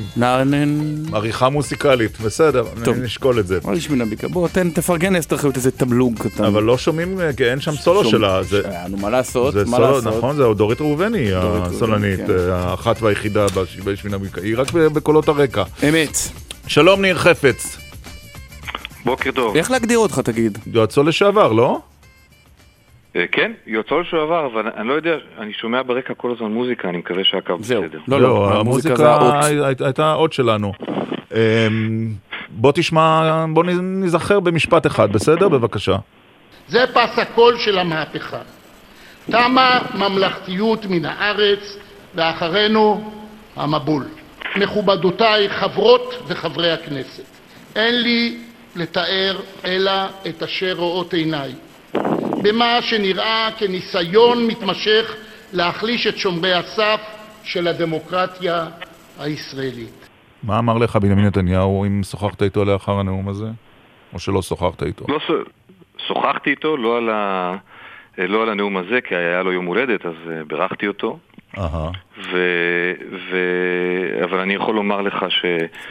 שאני משוכנע אגב, לשכת ראש הממשלה, ראש הממשלה לא התייחס לכך, ולשכת ראש הממשלה לא תדרכה, אבל אני משוכנע נו. שהם חושבים מה שאני חושב, שמה? שזה היה, שזה היה נאום פוליטי, וחבל, כי תפקידו של נשיא המדינה הוא להיות א-פוליטי. נשיא המדינה יש לו שתי סמכויות מהותיות, כן. בנושא החנינות, בנושא בחירת אה, חשבתי שתגיד לקבל. שגרירים את כתב האמנה של ובכל השגרירים. יתר הנושאים הוא אמור להיות סימבול, סמל, ממלכתי, לא פוליטי, וחבל שהוא טבע אה, אבל, אבל אומרים לך, אבל מה זה. טבל ידיו? הוא אומר לך, הראל טובי, אני לא אומר פה אה, לסגת מהשטחים או להישאר בהם, אני הרי נשיא הוא איש ימין. כשהנשיא מדבר על אה, זכותנו על הארץ, לא היו שום טענות לראובן ריבלין. אבל פה הוא מדבר מדם ליבו, כי הוא אומר, נשיאת העליון לא יכולה להגן על עצמה, ומפכ"ל המשטרה לא יכול להגן על עצמו, אז מישהו צריך להתייצב למעלה. לה- אני אהיה להם לפה. וכש, וכשמערכת היחסים של נתניהו ונשיא ארצות הברית אובמה הגיעה לאן שהיא הגיעה והמשא ומתן המדיני אה, לא התקדם בשמונה שנים האחרונות, שמעון פרס זה לא היה בדם ליבו. בטח, הוא דיבר על שתי מדינות. ידע- נכון. הוא ידע, לא נכון, הוא ידע את ההבדל שבין שמעון פרס אה, לשעבר ראש ממשלה ושר. אז מתגעגעים ו- לפרס פתאום? פרס בלם את המתקפה באיראן. ושמר על הממלכתיות, ואכן זה התבטא במעמד שהיה לו בעיני הציבורים, כולל הציבור הימני במדינת ישראל כנשיא, מה שלא היה לו לפני כן. ואני חושב שריבלין לא נוהג נכון, אבל אני כמובן מכבד את הנשיא, והוא... כלומר, אה, חרג גם מסמכותו, זו בעצם האמירה שלך. הנשיא חרג אה. מסמכותו. לא, אני חושב שחרג מהאופן שבו אנחנו היינו רוצים לראות את הנשיא מתרחק מפוליטיקה. ואם הוא רואה, ואם הוא רואה דברים שהוא צופה, שהוא חושב שהם מסוכנים למדינת ישראל, שיכתוב לו מגירה, או לכתוב להגיד אותם בארבע עיניים לראש הממשלה בעצם, אתה אומר. תשמע, ירון, אני חייב לומר לך, כן. שחולפת במוחי המחשבה הבאה, נו. הקשבתי רוב קשב ל- לרעיונות המרתקים כן. עם אה, הנשיא ברק, ובאמת שאפו שהצלחתם עם הנשיא לשעבר ברק להשיג רעיון, זה הישג גדול, וגם אמר דברים משמעותיים, ואחר כך מנכ"ל בית הנשיא, אבל גם אמרתי לעצמי, האם ירון ועמית פשוט קמו על צד ימין שהרעיונות כל כך מלטפים, או שמא כשיעלה מלטפים? לשידור, נתניהו ישלפו החרבות מנדנם. אוי, קיבלנו תגובות טוב, שזה לא התבח... היה אז, אז מלטף. מילאנו, שמנו וי על ההתבכיינות, עכשיו אפשר לדבר על הנאום. תגיד, תגיד, ניר חפץ, את אולי תוכל לפתור לנו את החידה. עכשיו בוא נראה אתכם ממשיכים לשאול שאלות קשות. בוא נראה אתכם כבר עם ב-2014, משכורת. הנה, שאלה מלטפת. כן. ניר חפץ, ב-2014 ראש ממשלתנו מצהיר שהוא הצביע לראובן ריבלין. בוא תפתור לנו את העניין, הצביע או לא הצביע כמו שאני חושב. תראה, אני רוצה להגיד לך, הרי אני לא יודע, אתה יודע שבזמנו אני הרי רצתי את, אה, את מאיר שטרית, אז הייתי בתוך הקמפיין הזה, הייתי ראש הקמפיין של מאיר שטרית לנשיאות, אז, אז, אז, אז אתה יודע מה, אני אגיד את זה אחרת, גם אם אני יודע מה הוא הצביע, אני לא אומר את זה בשידור, אבל אני מאוד מאוד מקווה, עמית, שאם הנשיא חושב שבנימין נתניהו לא הצביע לו, זה לא מהווה שיקולים בהחלטותיו הציבוריות. מאוד מקווה. אוקיי, עכשיו בואו נדבר על האיש החשוב באמת, על יאיר נתניהו. אה. מה מה חשבת? איזה עוד איש חשוב יש לנו? מה, האם ההצהרה אתמול הייתה איך היא תוכננה? הייתה למה? ספונטנית? אני לא חושב שהייתה ספונטנית, אני שואל איך היא תוכננה. בוא נשאל את ניר.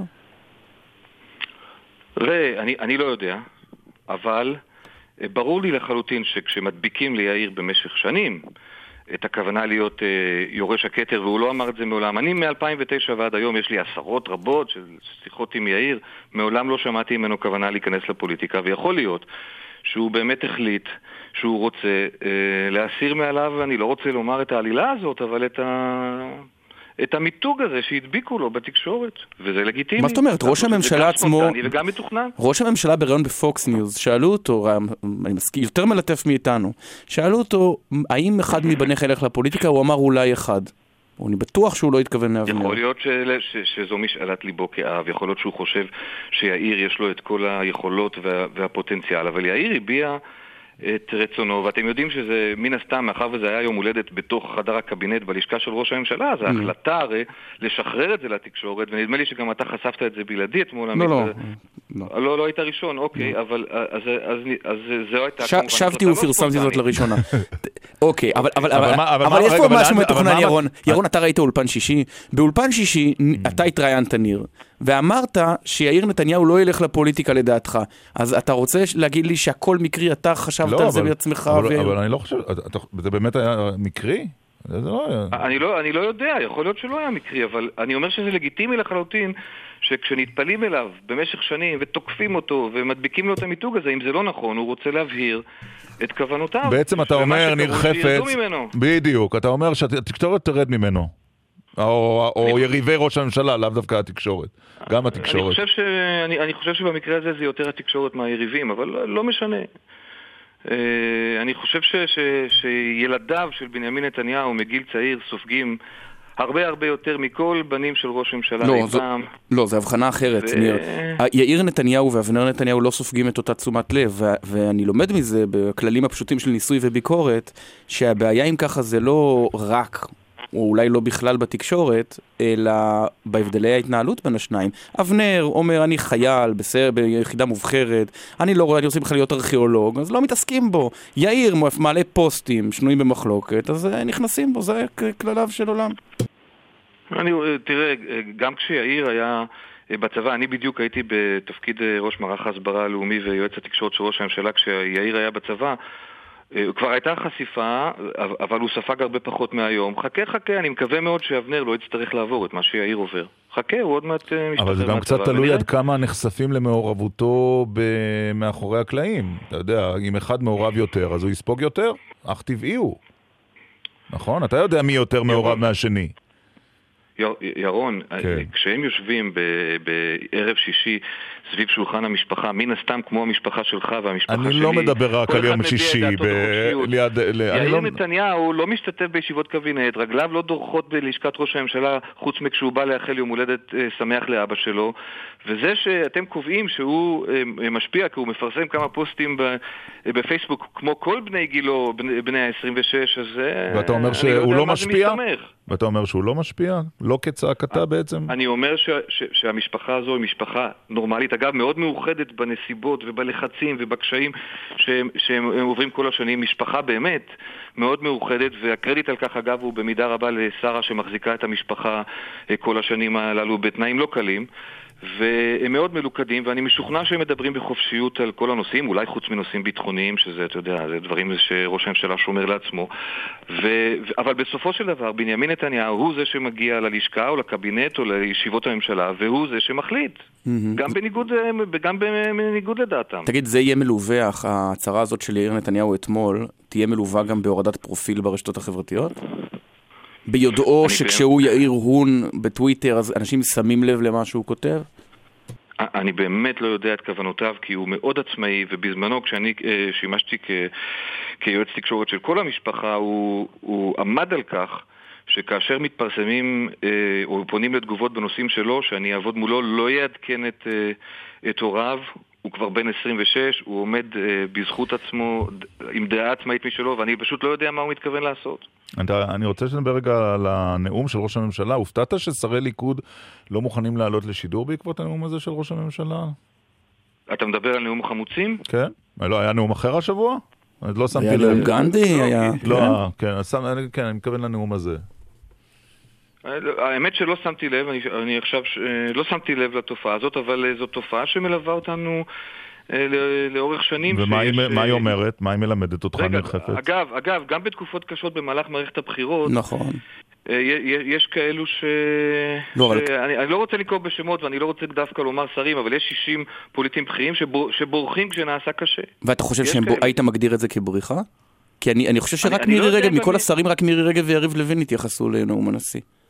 ראה, אני, אני לא יודע מי, מי בכלל התבקש אה, במקרה הזה, ואני גם לא רואה כל כך ממה יש אה, לברוח בנאום החמוצים, אבל התופעה הזאת קיימת. אז אם אתם אומרים שהיא הייתה קיימת השבוע, כן, אולי היא הייתה, הייתה קיימת גם בהחלט. השבוע. היה מאוד קשה ל- ל- להשיג שרים מן הליכוד, להעלות אותם לשידור ולשוחח איתם, גם על הנאום של הנשיא אגב, כן. של תגיד- נשיא המדינה. תגיד, כשאת, אה, אה, אתמול של יאיר נתניהו מגיעה שלוש שעות אחרי הודעה אחרת של אה, יצחק מולכו, שהוא פורש מתפקיד יועצו המדיני של נתניהו. אני עושה את החשבון, דוד שמרון יוק בגלל החקירה, יצחק מולכו יוק בגלל מיצוי, עייפות, אכזבה מה, מה, מהיחס כלפיו בחוץ. ניר חפץ בחוץ. ניר חפץ בחוץ. מה נשאר? מה נשאר? רגע, קודם כל נשאר הרבה שם אנשים מוכשרים ואתם מכירים אותם אחד-אחד. אבל... לא באותה דרגת קרבה, לכם- לא באותה דרגת קרבה. אבל אני אומר לכם ברשות ובסמכות, מה שקרוי, מה אומרים על זה בסביבה המאוד מאוד קרובה של ראש הממשלה. נו. אומרים על זה, אומרים על זה, ואל תעשו לי אה, ככה, אתה יודע, קולות מחאה. אתה מקדים תרופה אומרים למכה על זה פה. שאחרי ש... אחרי שאתם, אתם זה, זה בשבילי התקשורת, מתווכים את הסביבה הקרובה שלו, אנשים נהדרים, אתה יודע מה, יצחק מולכו, בהתנדבות נותן שם איזה עשר שנים, הרי יש לו משרד מצליח ויש לו חיים והוא לא אה, זקוק לתפקיד הזה בשביל לחיות.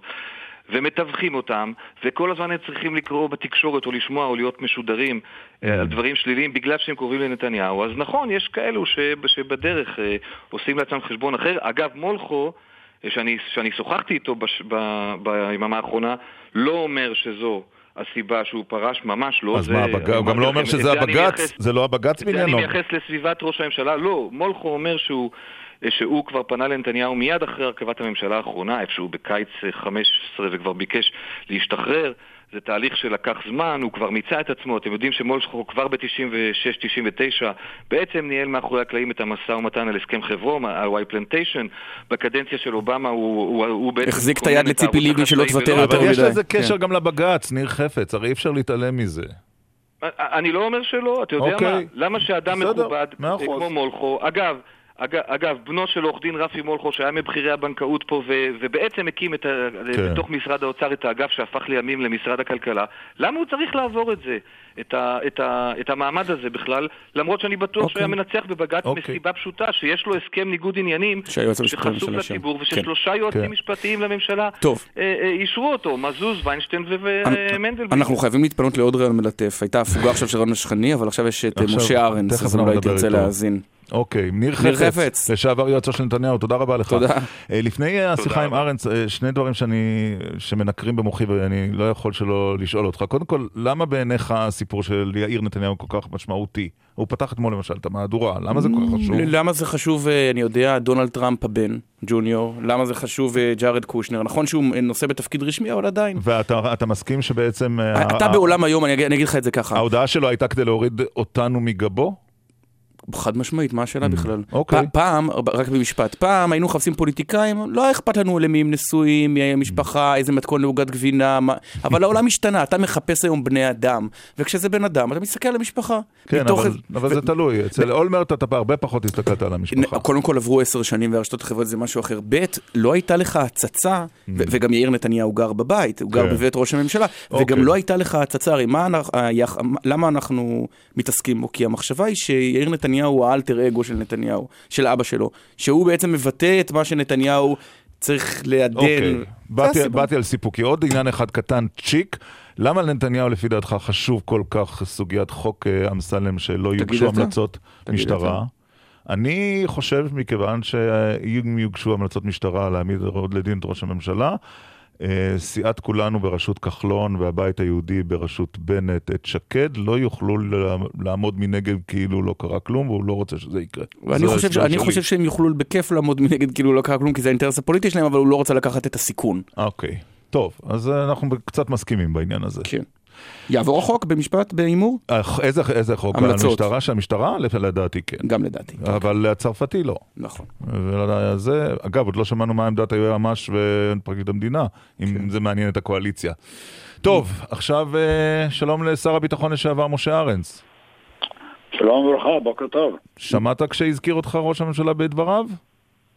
אה, כן, שמעתי במקרה. אז, הייתי ברכב ושמעתי רדיו, כן. אז הנה לטובת מי שבמקרה לא שמע את הפרק הזה בנאומו של ראש הממשלה. לפני כמה ימים היה לי ביקור מאוד מרגש בלשכתי. בא אליי מורי וידידי האהוב, משה ארנס, שר הביטחון לשעבר. מי שלא אדם אה, אמוציונלי, אבל הוא בא מאוד נרגש, מאוד.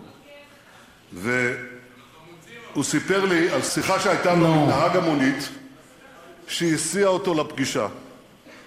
והנהג סיפר לו, עלינו לארץ בלי כלום. אפילו את הטבעות הורידו מהאצבעות שלנו לפני שיצאנו. הגענו למעברה, עבדנו קשה, התקדמנו. והיום, היום יש לי בן מהנדס ובת רופאה. יש לנו מדינה נפלאה, אין כמו ישראל. זה הציטוט של ראש הממשלה, הוא מדויק, מדייק בתיאור שלו? כן, כן, יותר מדייק, יש שם אי דיוק אחד, נו. זה שנהג המונית לא הביא אותי לפגישה איתו, אני בעצמי נהגתי לירושלים. מה, בגילך? סליחה שאני שואל את זה, בגילך? מה, יש לי רישיון נהיגה? כל הכבוד. בתוקף. יפה מאוד. אז אה, זו הייתה נסיעה עם נהג מונית בתל אביב. אבל אתה יודע, כששמעתי את ראש הממשלה, כשראש הממשלה דיבר, כששמעתי אותו, נזכרתי שאתה פעם, אה, וזה לא היה לפני אה, עשרות שנים רבות, התמודדת 20 כי שנה. רצית, כן, נכון, 20 שנה, אה, כי חשבת שהוא לא מתאים. שינית את דעתך מאז על בנימין נתניהו?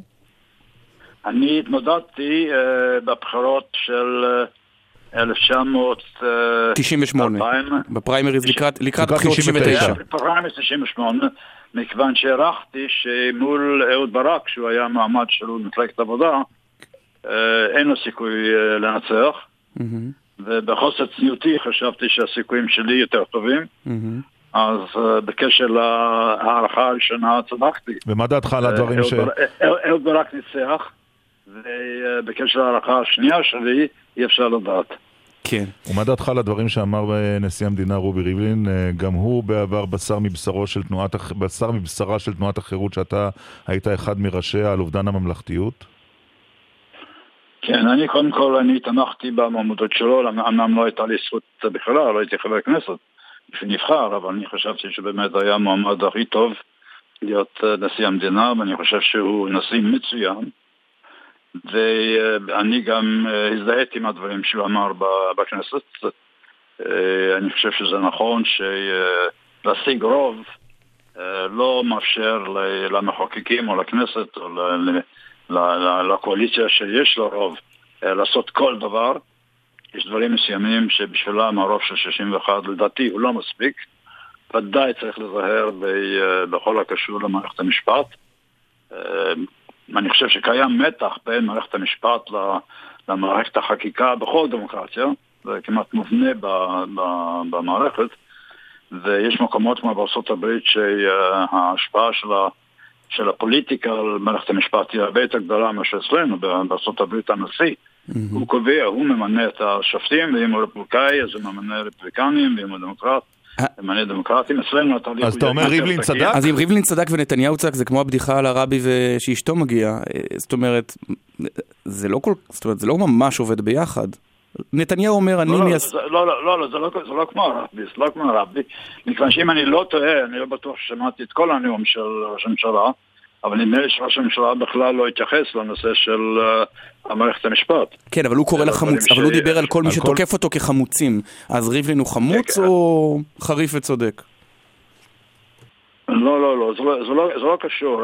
אני חושב שיש פה איזה אי הבנה, אני מתפלא, מי זה עמית, נכון? כן. אמת. אתם הרי אה, עורכים לא, פוליטיקאים. אי- אי הבנה זה התחום, אי הבנה זה רק התחום של עמית, זה זה בסדר, כן. אה, אוקיי.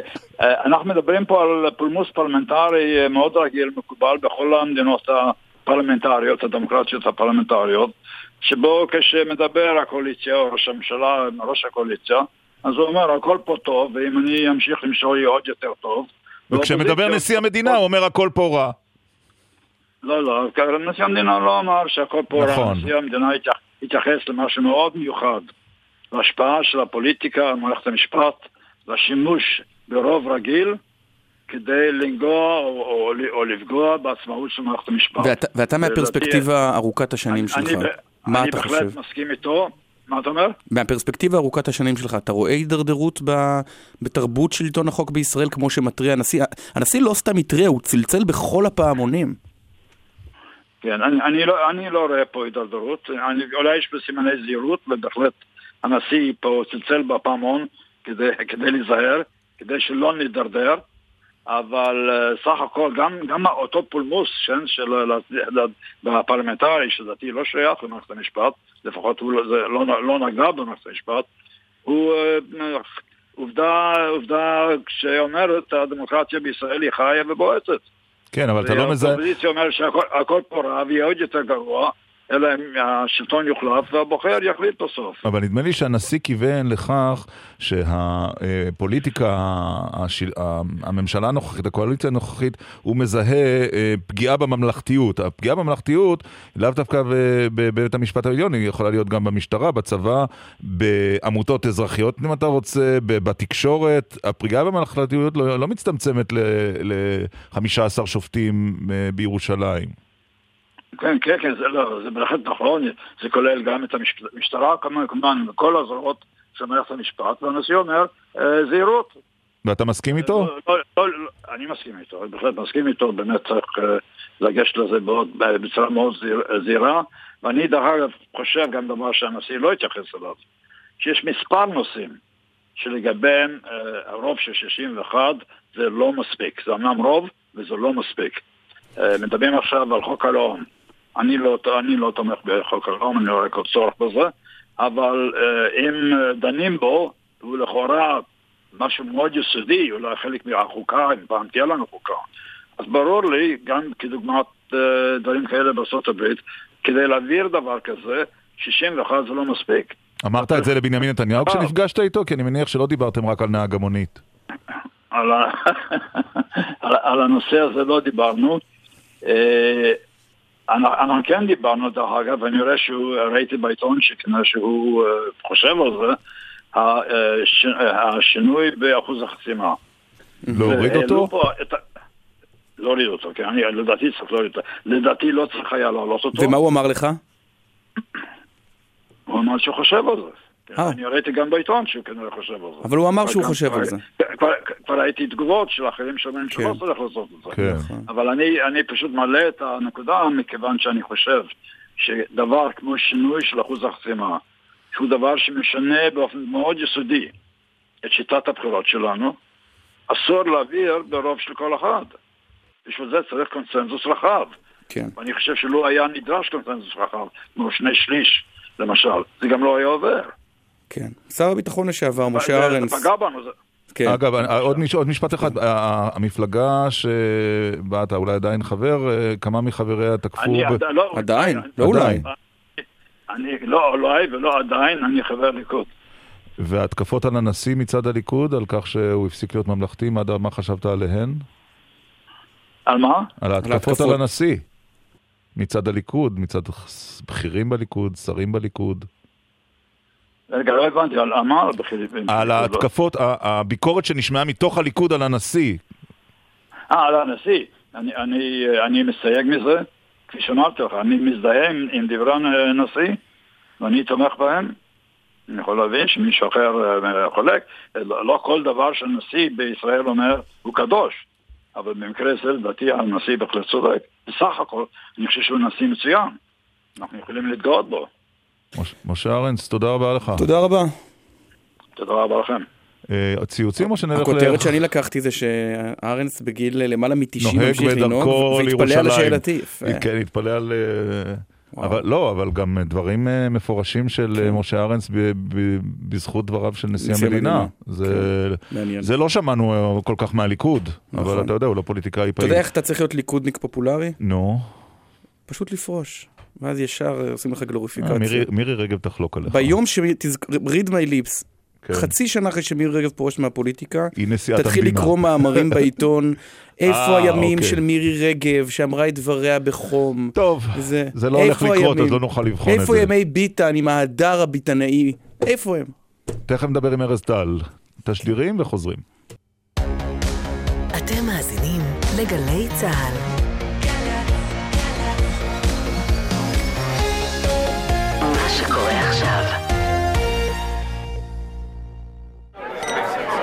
גם ברגעי השיא של החברה, חשוב שתוודא שהארגון שלך מוגן ממתקפה. מתקפות הסייבר כבר כאן. כמנכ"ל או בעל החברה, ודא שאנשי ביטחון המידע בארגון שלך פועלים על פי תורת ההגנה הארגונית של הרשות הלאומית להגנת הסייבר. לפרטים ולהתייעצות, היכנס לאתר הרשות הלאומית להגנת הסייבר, ncsa.gov.il, או התקשר כוכבית 9344. גבירותיי ורבותיי, הטיסה לניו יורק תימשך כ... ניו יורק? מה ניו יורק? איך ניו יורק? כן, כן, עד הרגע האחרון לא תאמין שזכית. פרס חדש הצטרף להגרלות מנויי פיס. עשרות חופשות זוגיות בניו יורק לתשעה ימים בלתי נשכחים. להצטרפות למנוי פיס, כוכבית 3990 ובנקודות המכירה. אסורה המכירה למי שטרם מלאו לו 18 שנה. אזהרה, הימורים עלולים להיות ממכרים. הזכייה תלויה במזל בלבד. פסטיבל האוד הבינלאומי בירושלים חוזר מ-2 עד 9 בנובמבר. הופעות בכורה בינלאומיות של מוזיקאים מגיאורגיה, הודו, יוון וארמניה. עשר הפקות מקור לפסטיבל. להזמנת כרטיסים, כוכבית 6226. אם אתן רוצות, אתן גם יכולות. אם אתן חולמות, אתן מגשימות. כי אתן זה אתנה.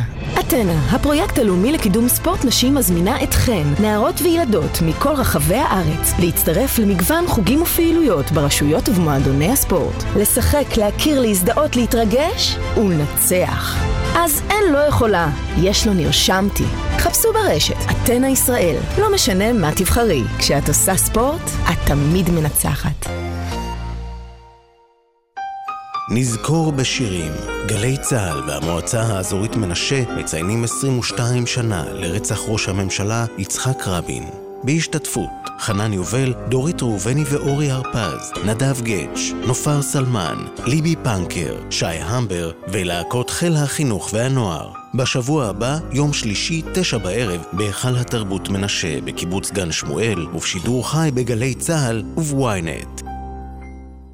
עכשיו בגלי צה"ל, ירון דקל ועמית סגל. טוב, 24 שנים חלפו מאז שערוץ 2 שינה את כל מה שהכרנו בטלוויזיה, והמותג הזה, ערוץ 2 ייעלם בשבוע הבא מחיינו, רעידת אדומה בטלוויזיה. שלום ארז טל. בוקר טוב. אתה בעצם האיש היחיד, יחד עם אילנה דיין, שהיה שם גם ביום הראשון, עד היום האחרון של ערוץ 2. יצא ככה, כן. אני הייתי בגרעין שאלכס גלעדי אסף סביבו כדי ללכת למכרז, היו אז שבע חברות שהתחרו, קשת אחת מהן, וזכינו. הגזמתי כשאמרתי רעידת אדמה, או שבסך הכל הטלוויזיה המסחרית עוברת שינוי, במקום 22 יהיה עכשיו אה, שלוש- אה, 12 ו-13, ערוץ 10 יעבור ל-14, והצופים תוך חצי שנה כבר ישכחו את מה שהיה.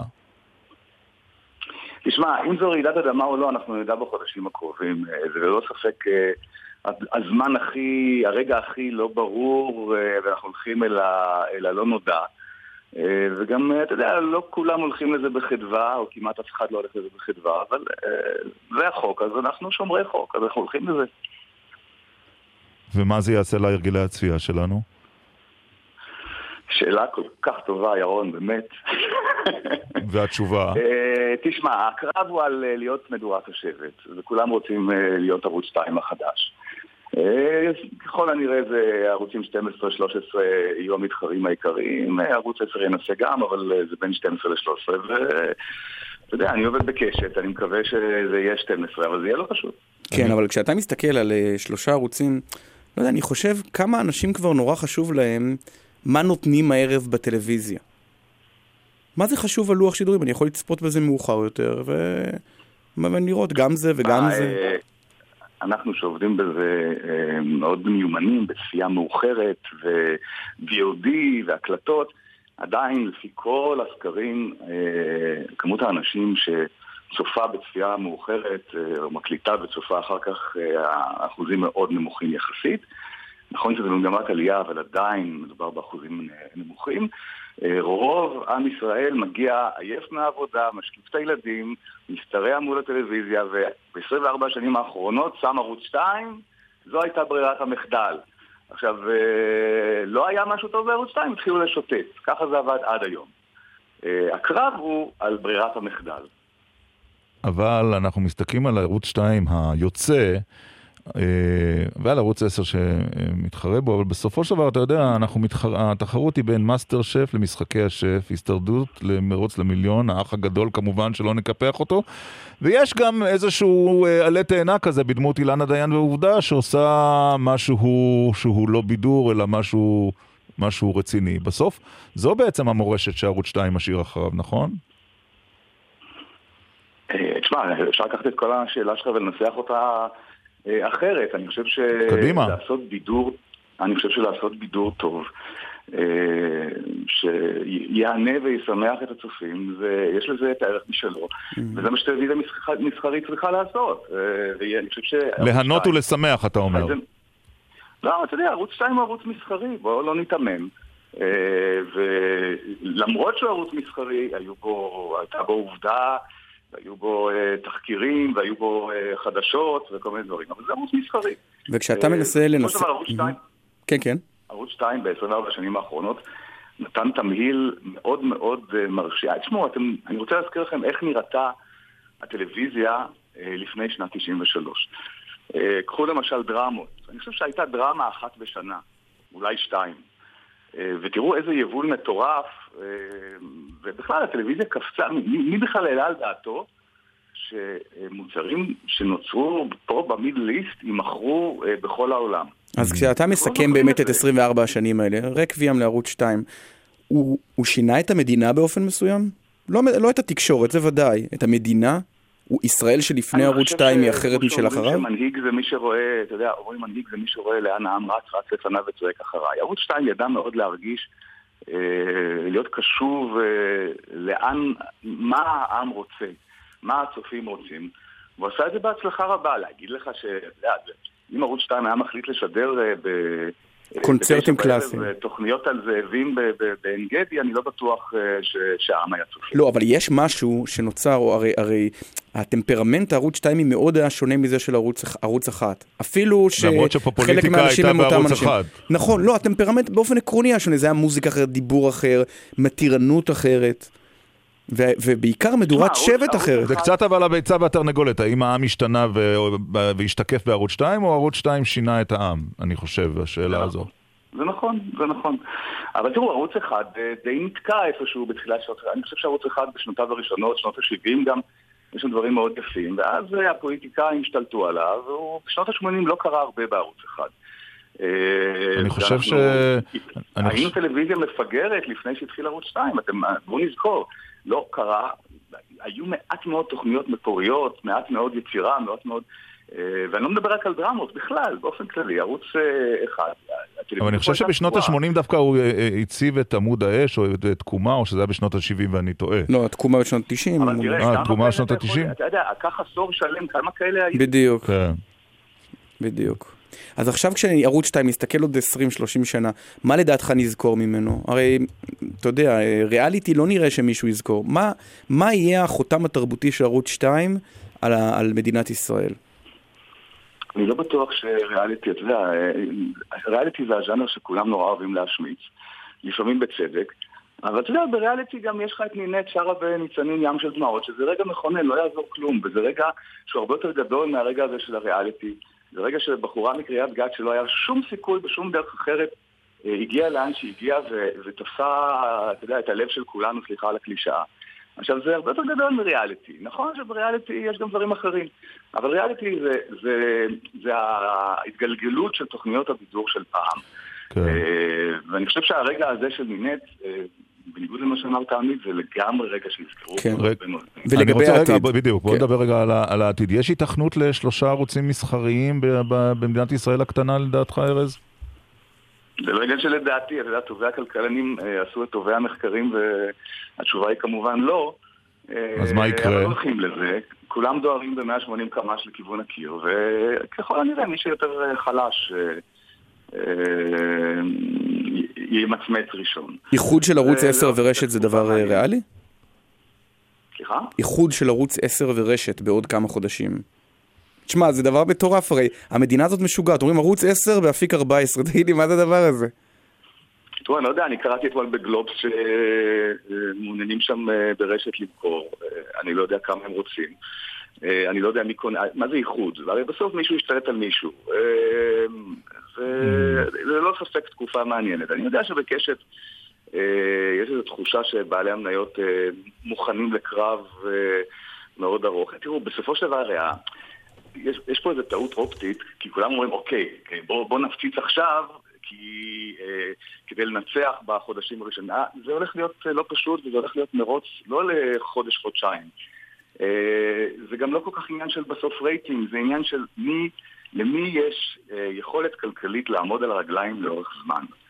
אה, כולם יפסידו כסף. השאלה מי יפסיד פחות, למי יש נשימה ארוכה ועמוקה, ומי יוכל להחזיק מעמד. כן. אה, יש לי הרגשה שבקטע הזה קשת, אה, לפחות... אה, אתה בקשת, צריך אתה להזכיר. בקשת, אגב, פנינו, פנינו לרשת ו- לא הסכימו, ולא לא. הסכימו להתראיין. מה, אחרי שעשית כל כך הרבה דברים, מה עוד אתה רוצה לעשות שלא עשית? בטלוויזיה. תראה, אני קודם כל אחראי על השידור האחרון בהחלט של ערוץ 2, זה ביום שלישי הקרוב, אנחנו כבר הקלטנו קצת, וביום שלישי נהיה בשידור חי.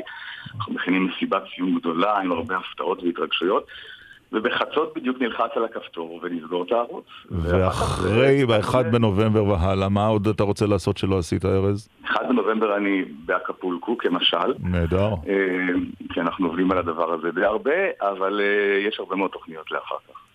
משהו. שאתה רוצה לספר לנו? זה לא נשמע ככה. אוקיי. חבל.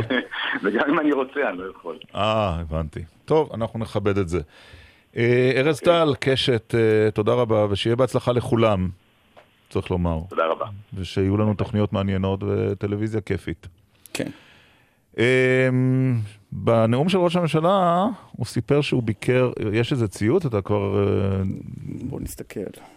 הטוויטר שלנו נח. גם הפייסבוק. אשדך... אה, אוי אוי אוי. לא, יש תגובות, אבל אתה יודע אם... אשטג דקל סגל למי שתוהה. נחזור לאהרון ברק עכשיו. אלא אם יש שם משהו מחוזי. כן. אמ, אז בריאיון, בנאום של ראש הממשלה, הוא הזכיר, כן. ירון. אה, את אה, ביקורו ב- בבית אהרונסון בזיכרון יעקב. מהמם. והחודש מל, אה, מלאו 100 שנים למותה של שרה אה, גיבורת נילי, וחשבנו שזו הזדמנות לשוחח עם נירה אפרתי, יושבת ראש בית אהרונסון. שלום. שלום וברכה. כמה אנשים באים אה, לבקר בבית אהרונסון?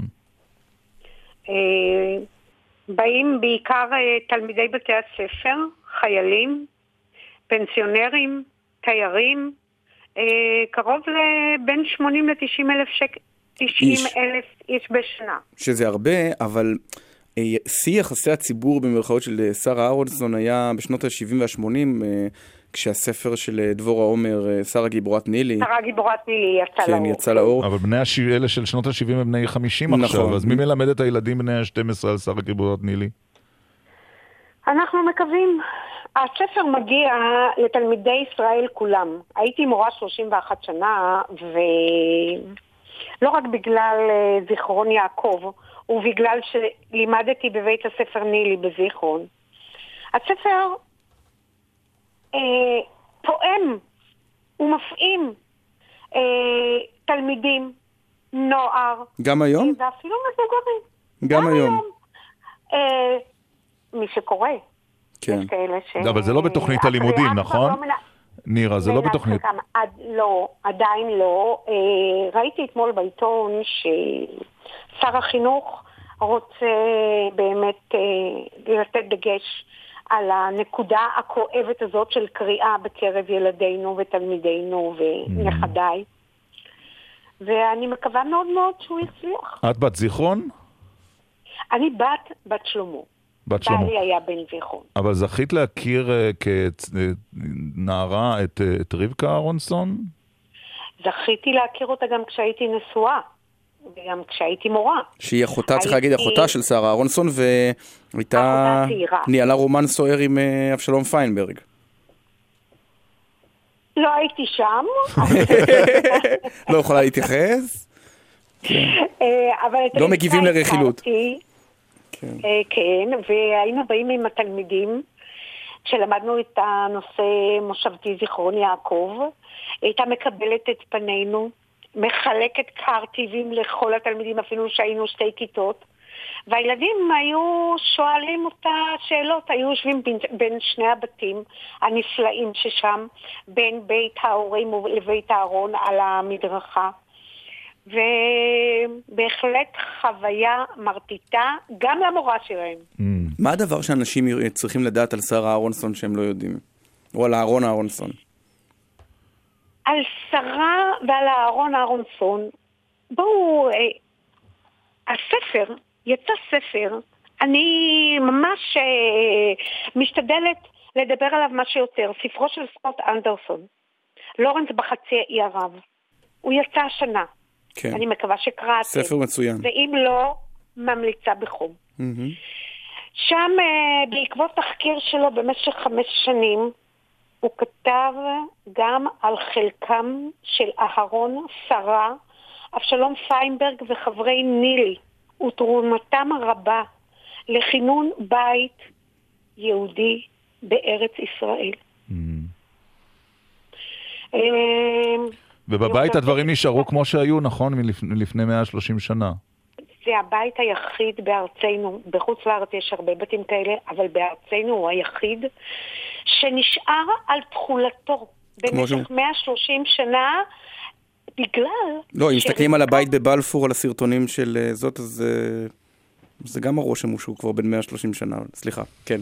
נכון מאוד. אוקיי, אבל אה, הבית של שרה. אני רק רוצה לא, ל- תן לי רק להגיד משפט אחד, הוא פשוט נשאר ככה מכיוון שרבקה חיה בו עד יום מותה, עד 1981.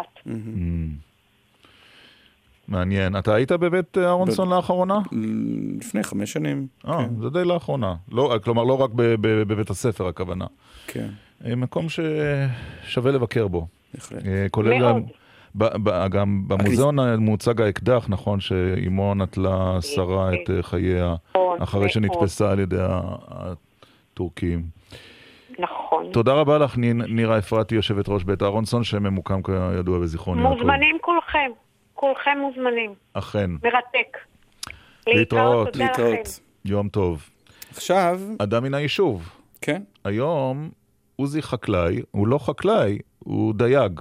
והוא דג בעכו כבר הרבה מאוד שנים. שלום עוזי. שלום רב. איפה אתה עכשיו? כרגע אני בנמל עכו. מאיזה שעה בבוקר? הב- הבוקר, מאחר ולא עבדתי, משעה שמונה אני פה. כמה דג- כמה דגים תפסת? היום כלום. מה זאת כי אומרת? לא עבדתי היום. אה. היום לא עבדתי. קצת, קצת קשה כן, לתפוס הים- דגים, כן, כשלא... לא קשה, הים לא מתאים, יש רוחות חזקות. והדגים לא נתפסים ברוחות חזקות? לא, אנחנו לא עובדים ברוחות חזקות. אנחנו קוראים את הרשתות ברוחות חזקות. למה אבל? הרי הרשתות הן מתחת כן. למים. אבל הן נתפסות בסלעים, בזרמים. תגיד, אז בעצם אם יש לך שבוע של רוחות חזקות... מה אתה עושה? אז אין לך אוכל להביא הביתה. אז אני מטייל בעכו. לא, יש לי אוכל להביא, אני פנסיונר של עיריית חיפה, עבדתי מציל בעיריית חיפה 30 שנה.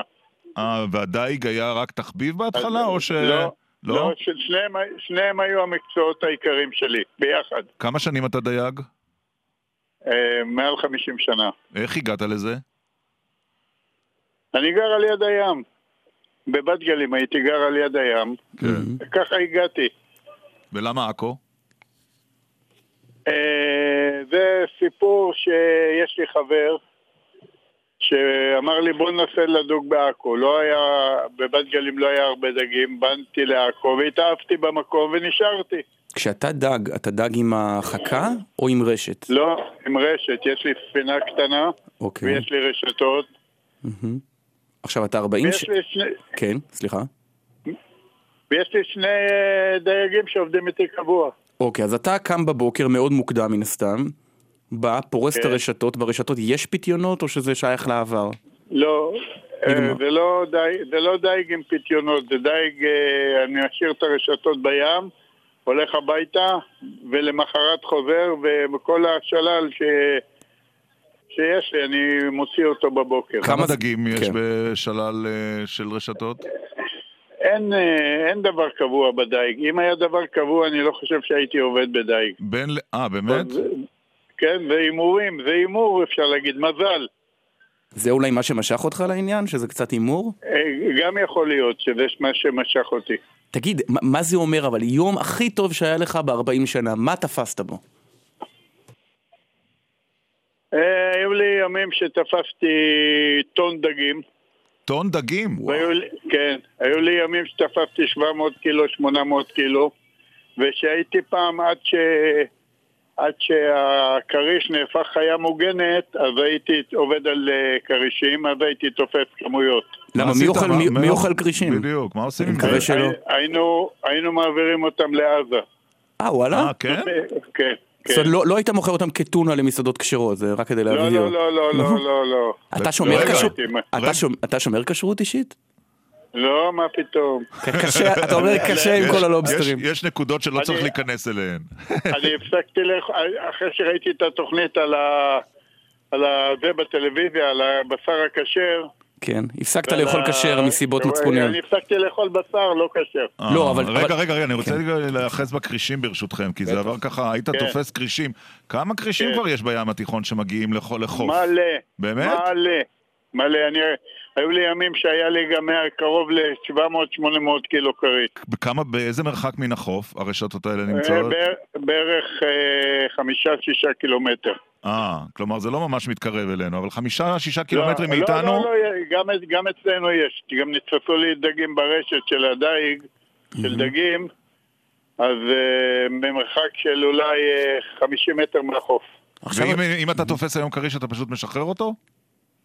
אני זורק אותו לים, אם הוא מת, ואם הוא חי, אני משחרר אותו. אין איזה פיתוי כזה למכור את זה? בטח יש שוק שחור של אה, חיות מוגנות גם, של כרישים. אה, יש, בטח שיש, אבל אני משתדל לא להתעסק עם זה בכלל. עכשיו תגיד כי לי... הסוחר- הסוחרים גם לא מוכנים לקחת את זה. עכשיו תגיד לי משהו, אוקיי, יצאת מהים עם, אה, לא יודע, 300 קילו דגים, ואז אתה ממיין אותם בטח, ואת הלובסטרים אתה מוכר לדוכן של הערבי בעכו, ואת הדגים אתה מוכר הסוחר שלי לוקח את הכל. אה, יש לך סוחר שמולו הכל, אתה עובד. כן. וזו- שאיתו אני עובד, כן. מה, וזה אפשר ושבוע, להתפר- מה שיש לי הוא לוקח. אפשר להתפרנס מזה לאורך שנים? אני מניח שכן, לא, כן. כבר אי אפשר, כבר אי אפשר, היום אי אפשר בכלל. למה? מה? אה? למה? היום אם, אם עכשיו אה, אין דגים בים, ואין פיקוח בים, ומי שמפקח לא מבין כלום מהחיים שלו בים. מה, רגע, רגע, לא מה זה אין הבנתי. דגים בים? סליחה. זה פעם ראשונה מה? שאני שומע אין דגים בים. מה זה? אז תשמע את זה טוב, ש- ואם תתעניין אצל דייגים אחרים, תשמע טוב שאין דגים בים. באמת? אין, אין דגים בים, אתה הולך... לאן אתה הלכו הדגים בים? ל- לבטן שלך, לאן הם הלכו? בסדר, אבל הם הדגים- מתרבים. הדג- לא, הם לא מתרבים. אצלנו הם לא מתרבים. אצלנו שופכים את ה... כל הכימיקלים לים. אה, אוקיי, הזיהום. ובגלל זה, הם, אה, חוץ מזה, אני חושב שהם גם מרגישים לא טוב, הם לא מתרבים בכלל. אז איך אלה שנוסעים חולים פה. לספרד ואיטליה וצרפת מגלים שיש הרבה יצורים בים שהם אוכלים? כי להם יש, אצלהם יש, למשל דוגמה, אצלנו הפסיקו לנו את הדייג לשמור על ההתרבות של הדגים בחודש יוני. מה פתאום בחודש יוני? מי המציא את זה בכלל? ולהם יש מומחים שהם מפסיקים את הדייג בתקופות שהיא באמת, זה, אה, תקופות ההטלה והרבייה, וזהו זה, והכל יפה וטוב. עכשיו תשמע- הדגים שם. כן. כש, כש, כשאני מגיע ל, ל, לשוק, לפעמים אני רואה בדוכן מסוים דגים יקרים ובשני הרבה יותר זולים. האם הסוחר שלך מוכר את הדגים הטובים נניח לחנות דגים טובה יותר ואז את מה שנשאר לחנות דגים פחות טובות או שסתם ההוא יקרן? לא, הם, אה, לא, הוא לא סתם יקרן, הוא יש לו דגים טובים. בשביל זה הוא מוכר אותם ביוקר. כדוגמה, לוקוס למשל. כן. הוא כבר נהפך, הוא כבר נהפך דג אה, רגיל, אז ו... והוא יקר. תגיד, יקר. שאלה עכשיו- שאני חייב לשאול, דייג אוהב דגים? אתה, אתה בעניין או שזה... בעניין הזה, העניין הזה כן, דייג אה, אוהב דגים. אז למה הוא דג אז למה אותם? הוא הורג אותם? נכון, כן, כן, מביאים כסף. תגיד, אתה- מ- אתה- אתה בעכו, נכון? הרבה שנים. אה, כן. איך היחסים עם הקולגות הערבים? יוצא מן הכלל. הלוואי והיה בינינו ככה. גם בתקופות של מתח, כשהיו אה, מהומות ב- בעכו, גם בתקופות של לא, אה, מעשי טרור. אני לא שמעתי, היה מהומות מחוץ לעכו, זה לא בתוך עכו. היו גם? בעכו. בתוך עכו לא היה מהומות אף פעם. אוקיי. אני לא זוכר דבר כזה. אבל 40 שום, גם לא בתקופות מלחמה, ב- אה, ב- ב- לא, לא, בתקופות של טרור קשה, היחסים שלכם עם הדייגים הערבים אה, נשארו כפי שהיו? כפי שהיו, הם כועסים גם כן. תשמע, היום הם מתפרנסים בעכו מתיירות. הם שומרים על עכו בעשר עיניים, הם שומרים עליה. כי עכו נהפכה עיר של תיירות, אתה ביום שבת סוגרים את הכניסה לעכו, לעיר העתיקה ולנמל, כי אין מקום, לאנשים, לא, לא למכוניות, לאנשים אין מקום. כן. טוב, ויש פה בקיצור... טיול- טיולים, לא, עשר ש- שקל, אתה- אתה מרשה לי רק שאלה אחרונה, ירון? אפשר? כן? אה, אחרונה. אחרונה לגמרי. מהניסיון שלך, אתה רואה, אתה רואה דגים, יש ויכוח אה, ארוך שנים בין הצמחונים והטבעונים לשאר האוכלוסייה, הם טוענים שלחיות יש אה, רגשות לא פחות מאשר בני האדם. אתה מתרשם ככה בהיכרותך את הדגים? אבל לא, אבל, אבל לא לדגים, לדגים אין שום רגש. אין להם לב. אין, אין להם שום דבר, אני חושב, כלום. לא פיתחת איזה רגש. לאיזה דג לא, שדגת לא. בעבר. לא. לא היה אני דבר כזה. טיפסתי, לא, חוץ מ... חוץ מכלב אה, שיש לי, אין, אה, אין לי שום רגש לשום, אה, לשום דג. לא תדעו כלבים. אין. עוזי חקלאי. דייג, כן. תודה 50 רבה שנה, לך. אדם מן היישוב. תודה תודה רבה. עוזי. בבקשה. זהו, אנחנו מסיימים אה, עם בטי בם, הגשש החיוור, עשור לפטירתו של אה, פולי, איך פולי יעקב. כן. ערך אילן ליאור. כאן אה, זיו אביזוהר בירושלים. הפיקו הילה פרץ ועורר עפרה ארליך, ניב בן אלי כאן בתל אביב הטכנאי, ועורך הדיגיטל יובל פלד. מיד אחרינו ניצן הורוביץ יועז הנדל. נהיה כאן בהרכב מלא בשבוע הבא. להתראות ירון, שבת שלום. שבת שלום.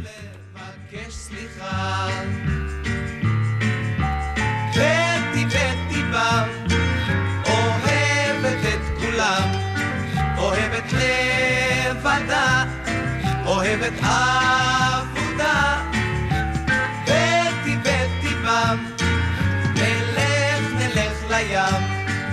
איתך ביחד על החול החם, כמו אחד שלא בטוח. היא כמו נוצה, נוצה ברוח, הכל קונה, מאמינה, וכל איש חשוב.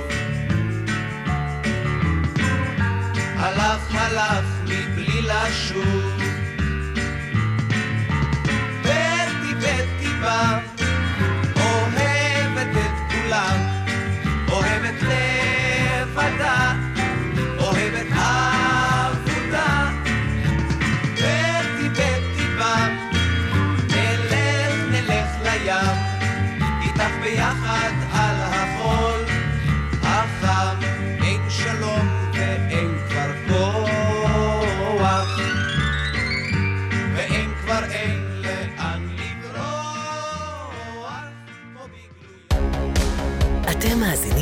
לגלי צה"ל.